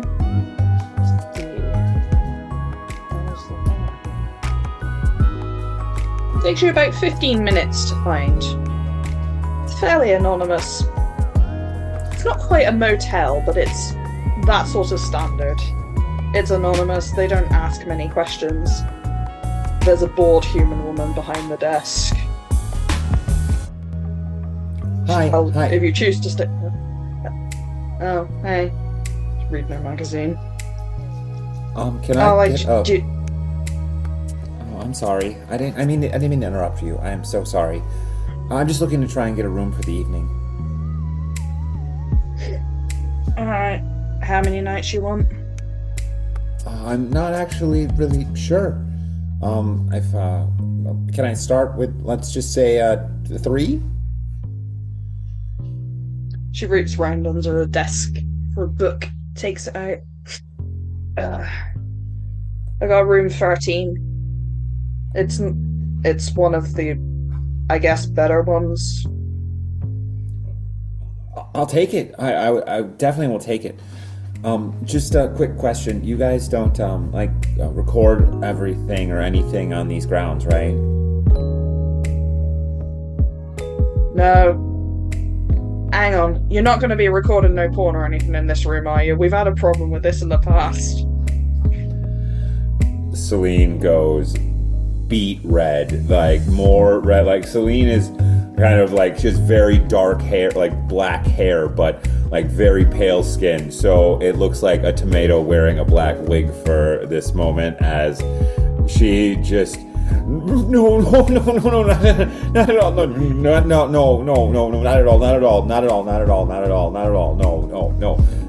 I'm actually here for the festival. I'm a musician. I just wanted to make sure. I'm sorry. That was a dumb question. I'm sorry. I can't believe I even said that. I'm so sorry. I didn't mean to say that. I'm so sorry. Hey. I just take the room. Do I need to pay any extra? I don't know. Oh my god. All right, calm down, man. It's not that bad. Anyway, it's 15 yen a night, so that's it. Good. Do I have to? Do you want me to pay up front, or should I? Like do half up front and pay the rest when I check out, or what would you like me to do? Yeah, that's fine. You got cash on you. Our scanner's broken at the moment. Boss is too much of a tight ass to get it fixed. Cash is perfect. Cash is perfect. And I'll produce 30 yen for, or what was it, 15 yen a night? A lot. So I can't do math at that second. 45. So, wow. Yeah, I'll just give her 20. I'll put 20 yen on the counter. Cool. Here's your cake. Thank you so much. I didn't. Never mind. No, thank you, ma'am, so much. And doing like the awkward, like quasi, like almost bow, curtsy kind of thing before just grabbing the key off the counter and just scurrying out of the office. Your room's on the first floor, and it's the third door along, number 13. And when you open it, it is very basic. There's a double bed, couch, the tiniest of kitchen areas, because I've decided hotel rooms need kitchens. You get a bathroom with a shower, a window that looks mostly at a tree that's blocking the window.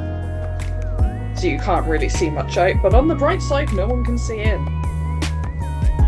There's definitely no kind of recording equipment, and the door has quite a heavy lock on it. As Seline kind of surveys this room for a second, before turning around and locking the heavy lock on the door, and then turning back around, kind of just survey everything, she would just start laughing, just I'm all by myself. This is my room. I would probably spend at least the next 45 minutes just like bouncing around the room in excitement. This is my kitchen area. This is my bed for. Oh my gosh, I can do whatever I want. And like opening the window and closing the window and like staring at the tree for a minute. Hello, Mr. Tree. What are you doing out here right next to my window? You're looking quite leafy tonight. This is so cool. Nobody's even yelling at me for being so weird about anything right now. Totally on my own. And just once again, like bouncing around this room for like 45 minutes before, legitimately, those 45 minutes was the energy from the tea and the pastries before, like probably a toddler, just full on face planting onto the bed and just conking out completely, passing out, and just completely asleep. For being in a scrubby area of the city, the bed is very clean and smells very fresh, but Celine will find that out in the morning.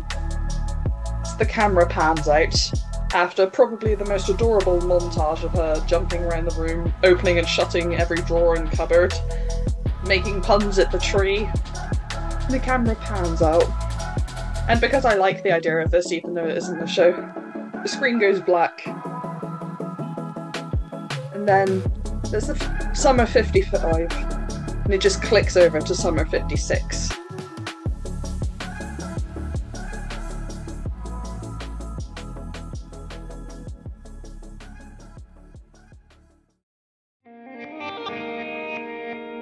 Thank you again for listening to The Lights of Asatora, and I hope to see you in the next episode. This podcast was brought to you by me, Kerry, in conjunction with Visionaries Global Media and Matt Attack Productions.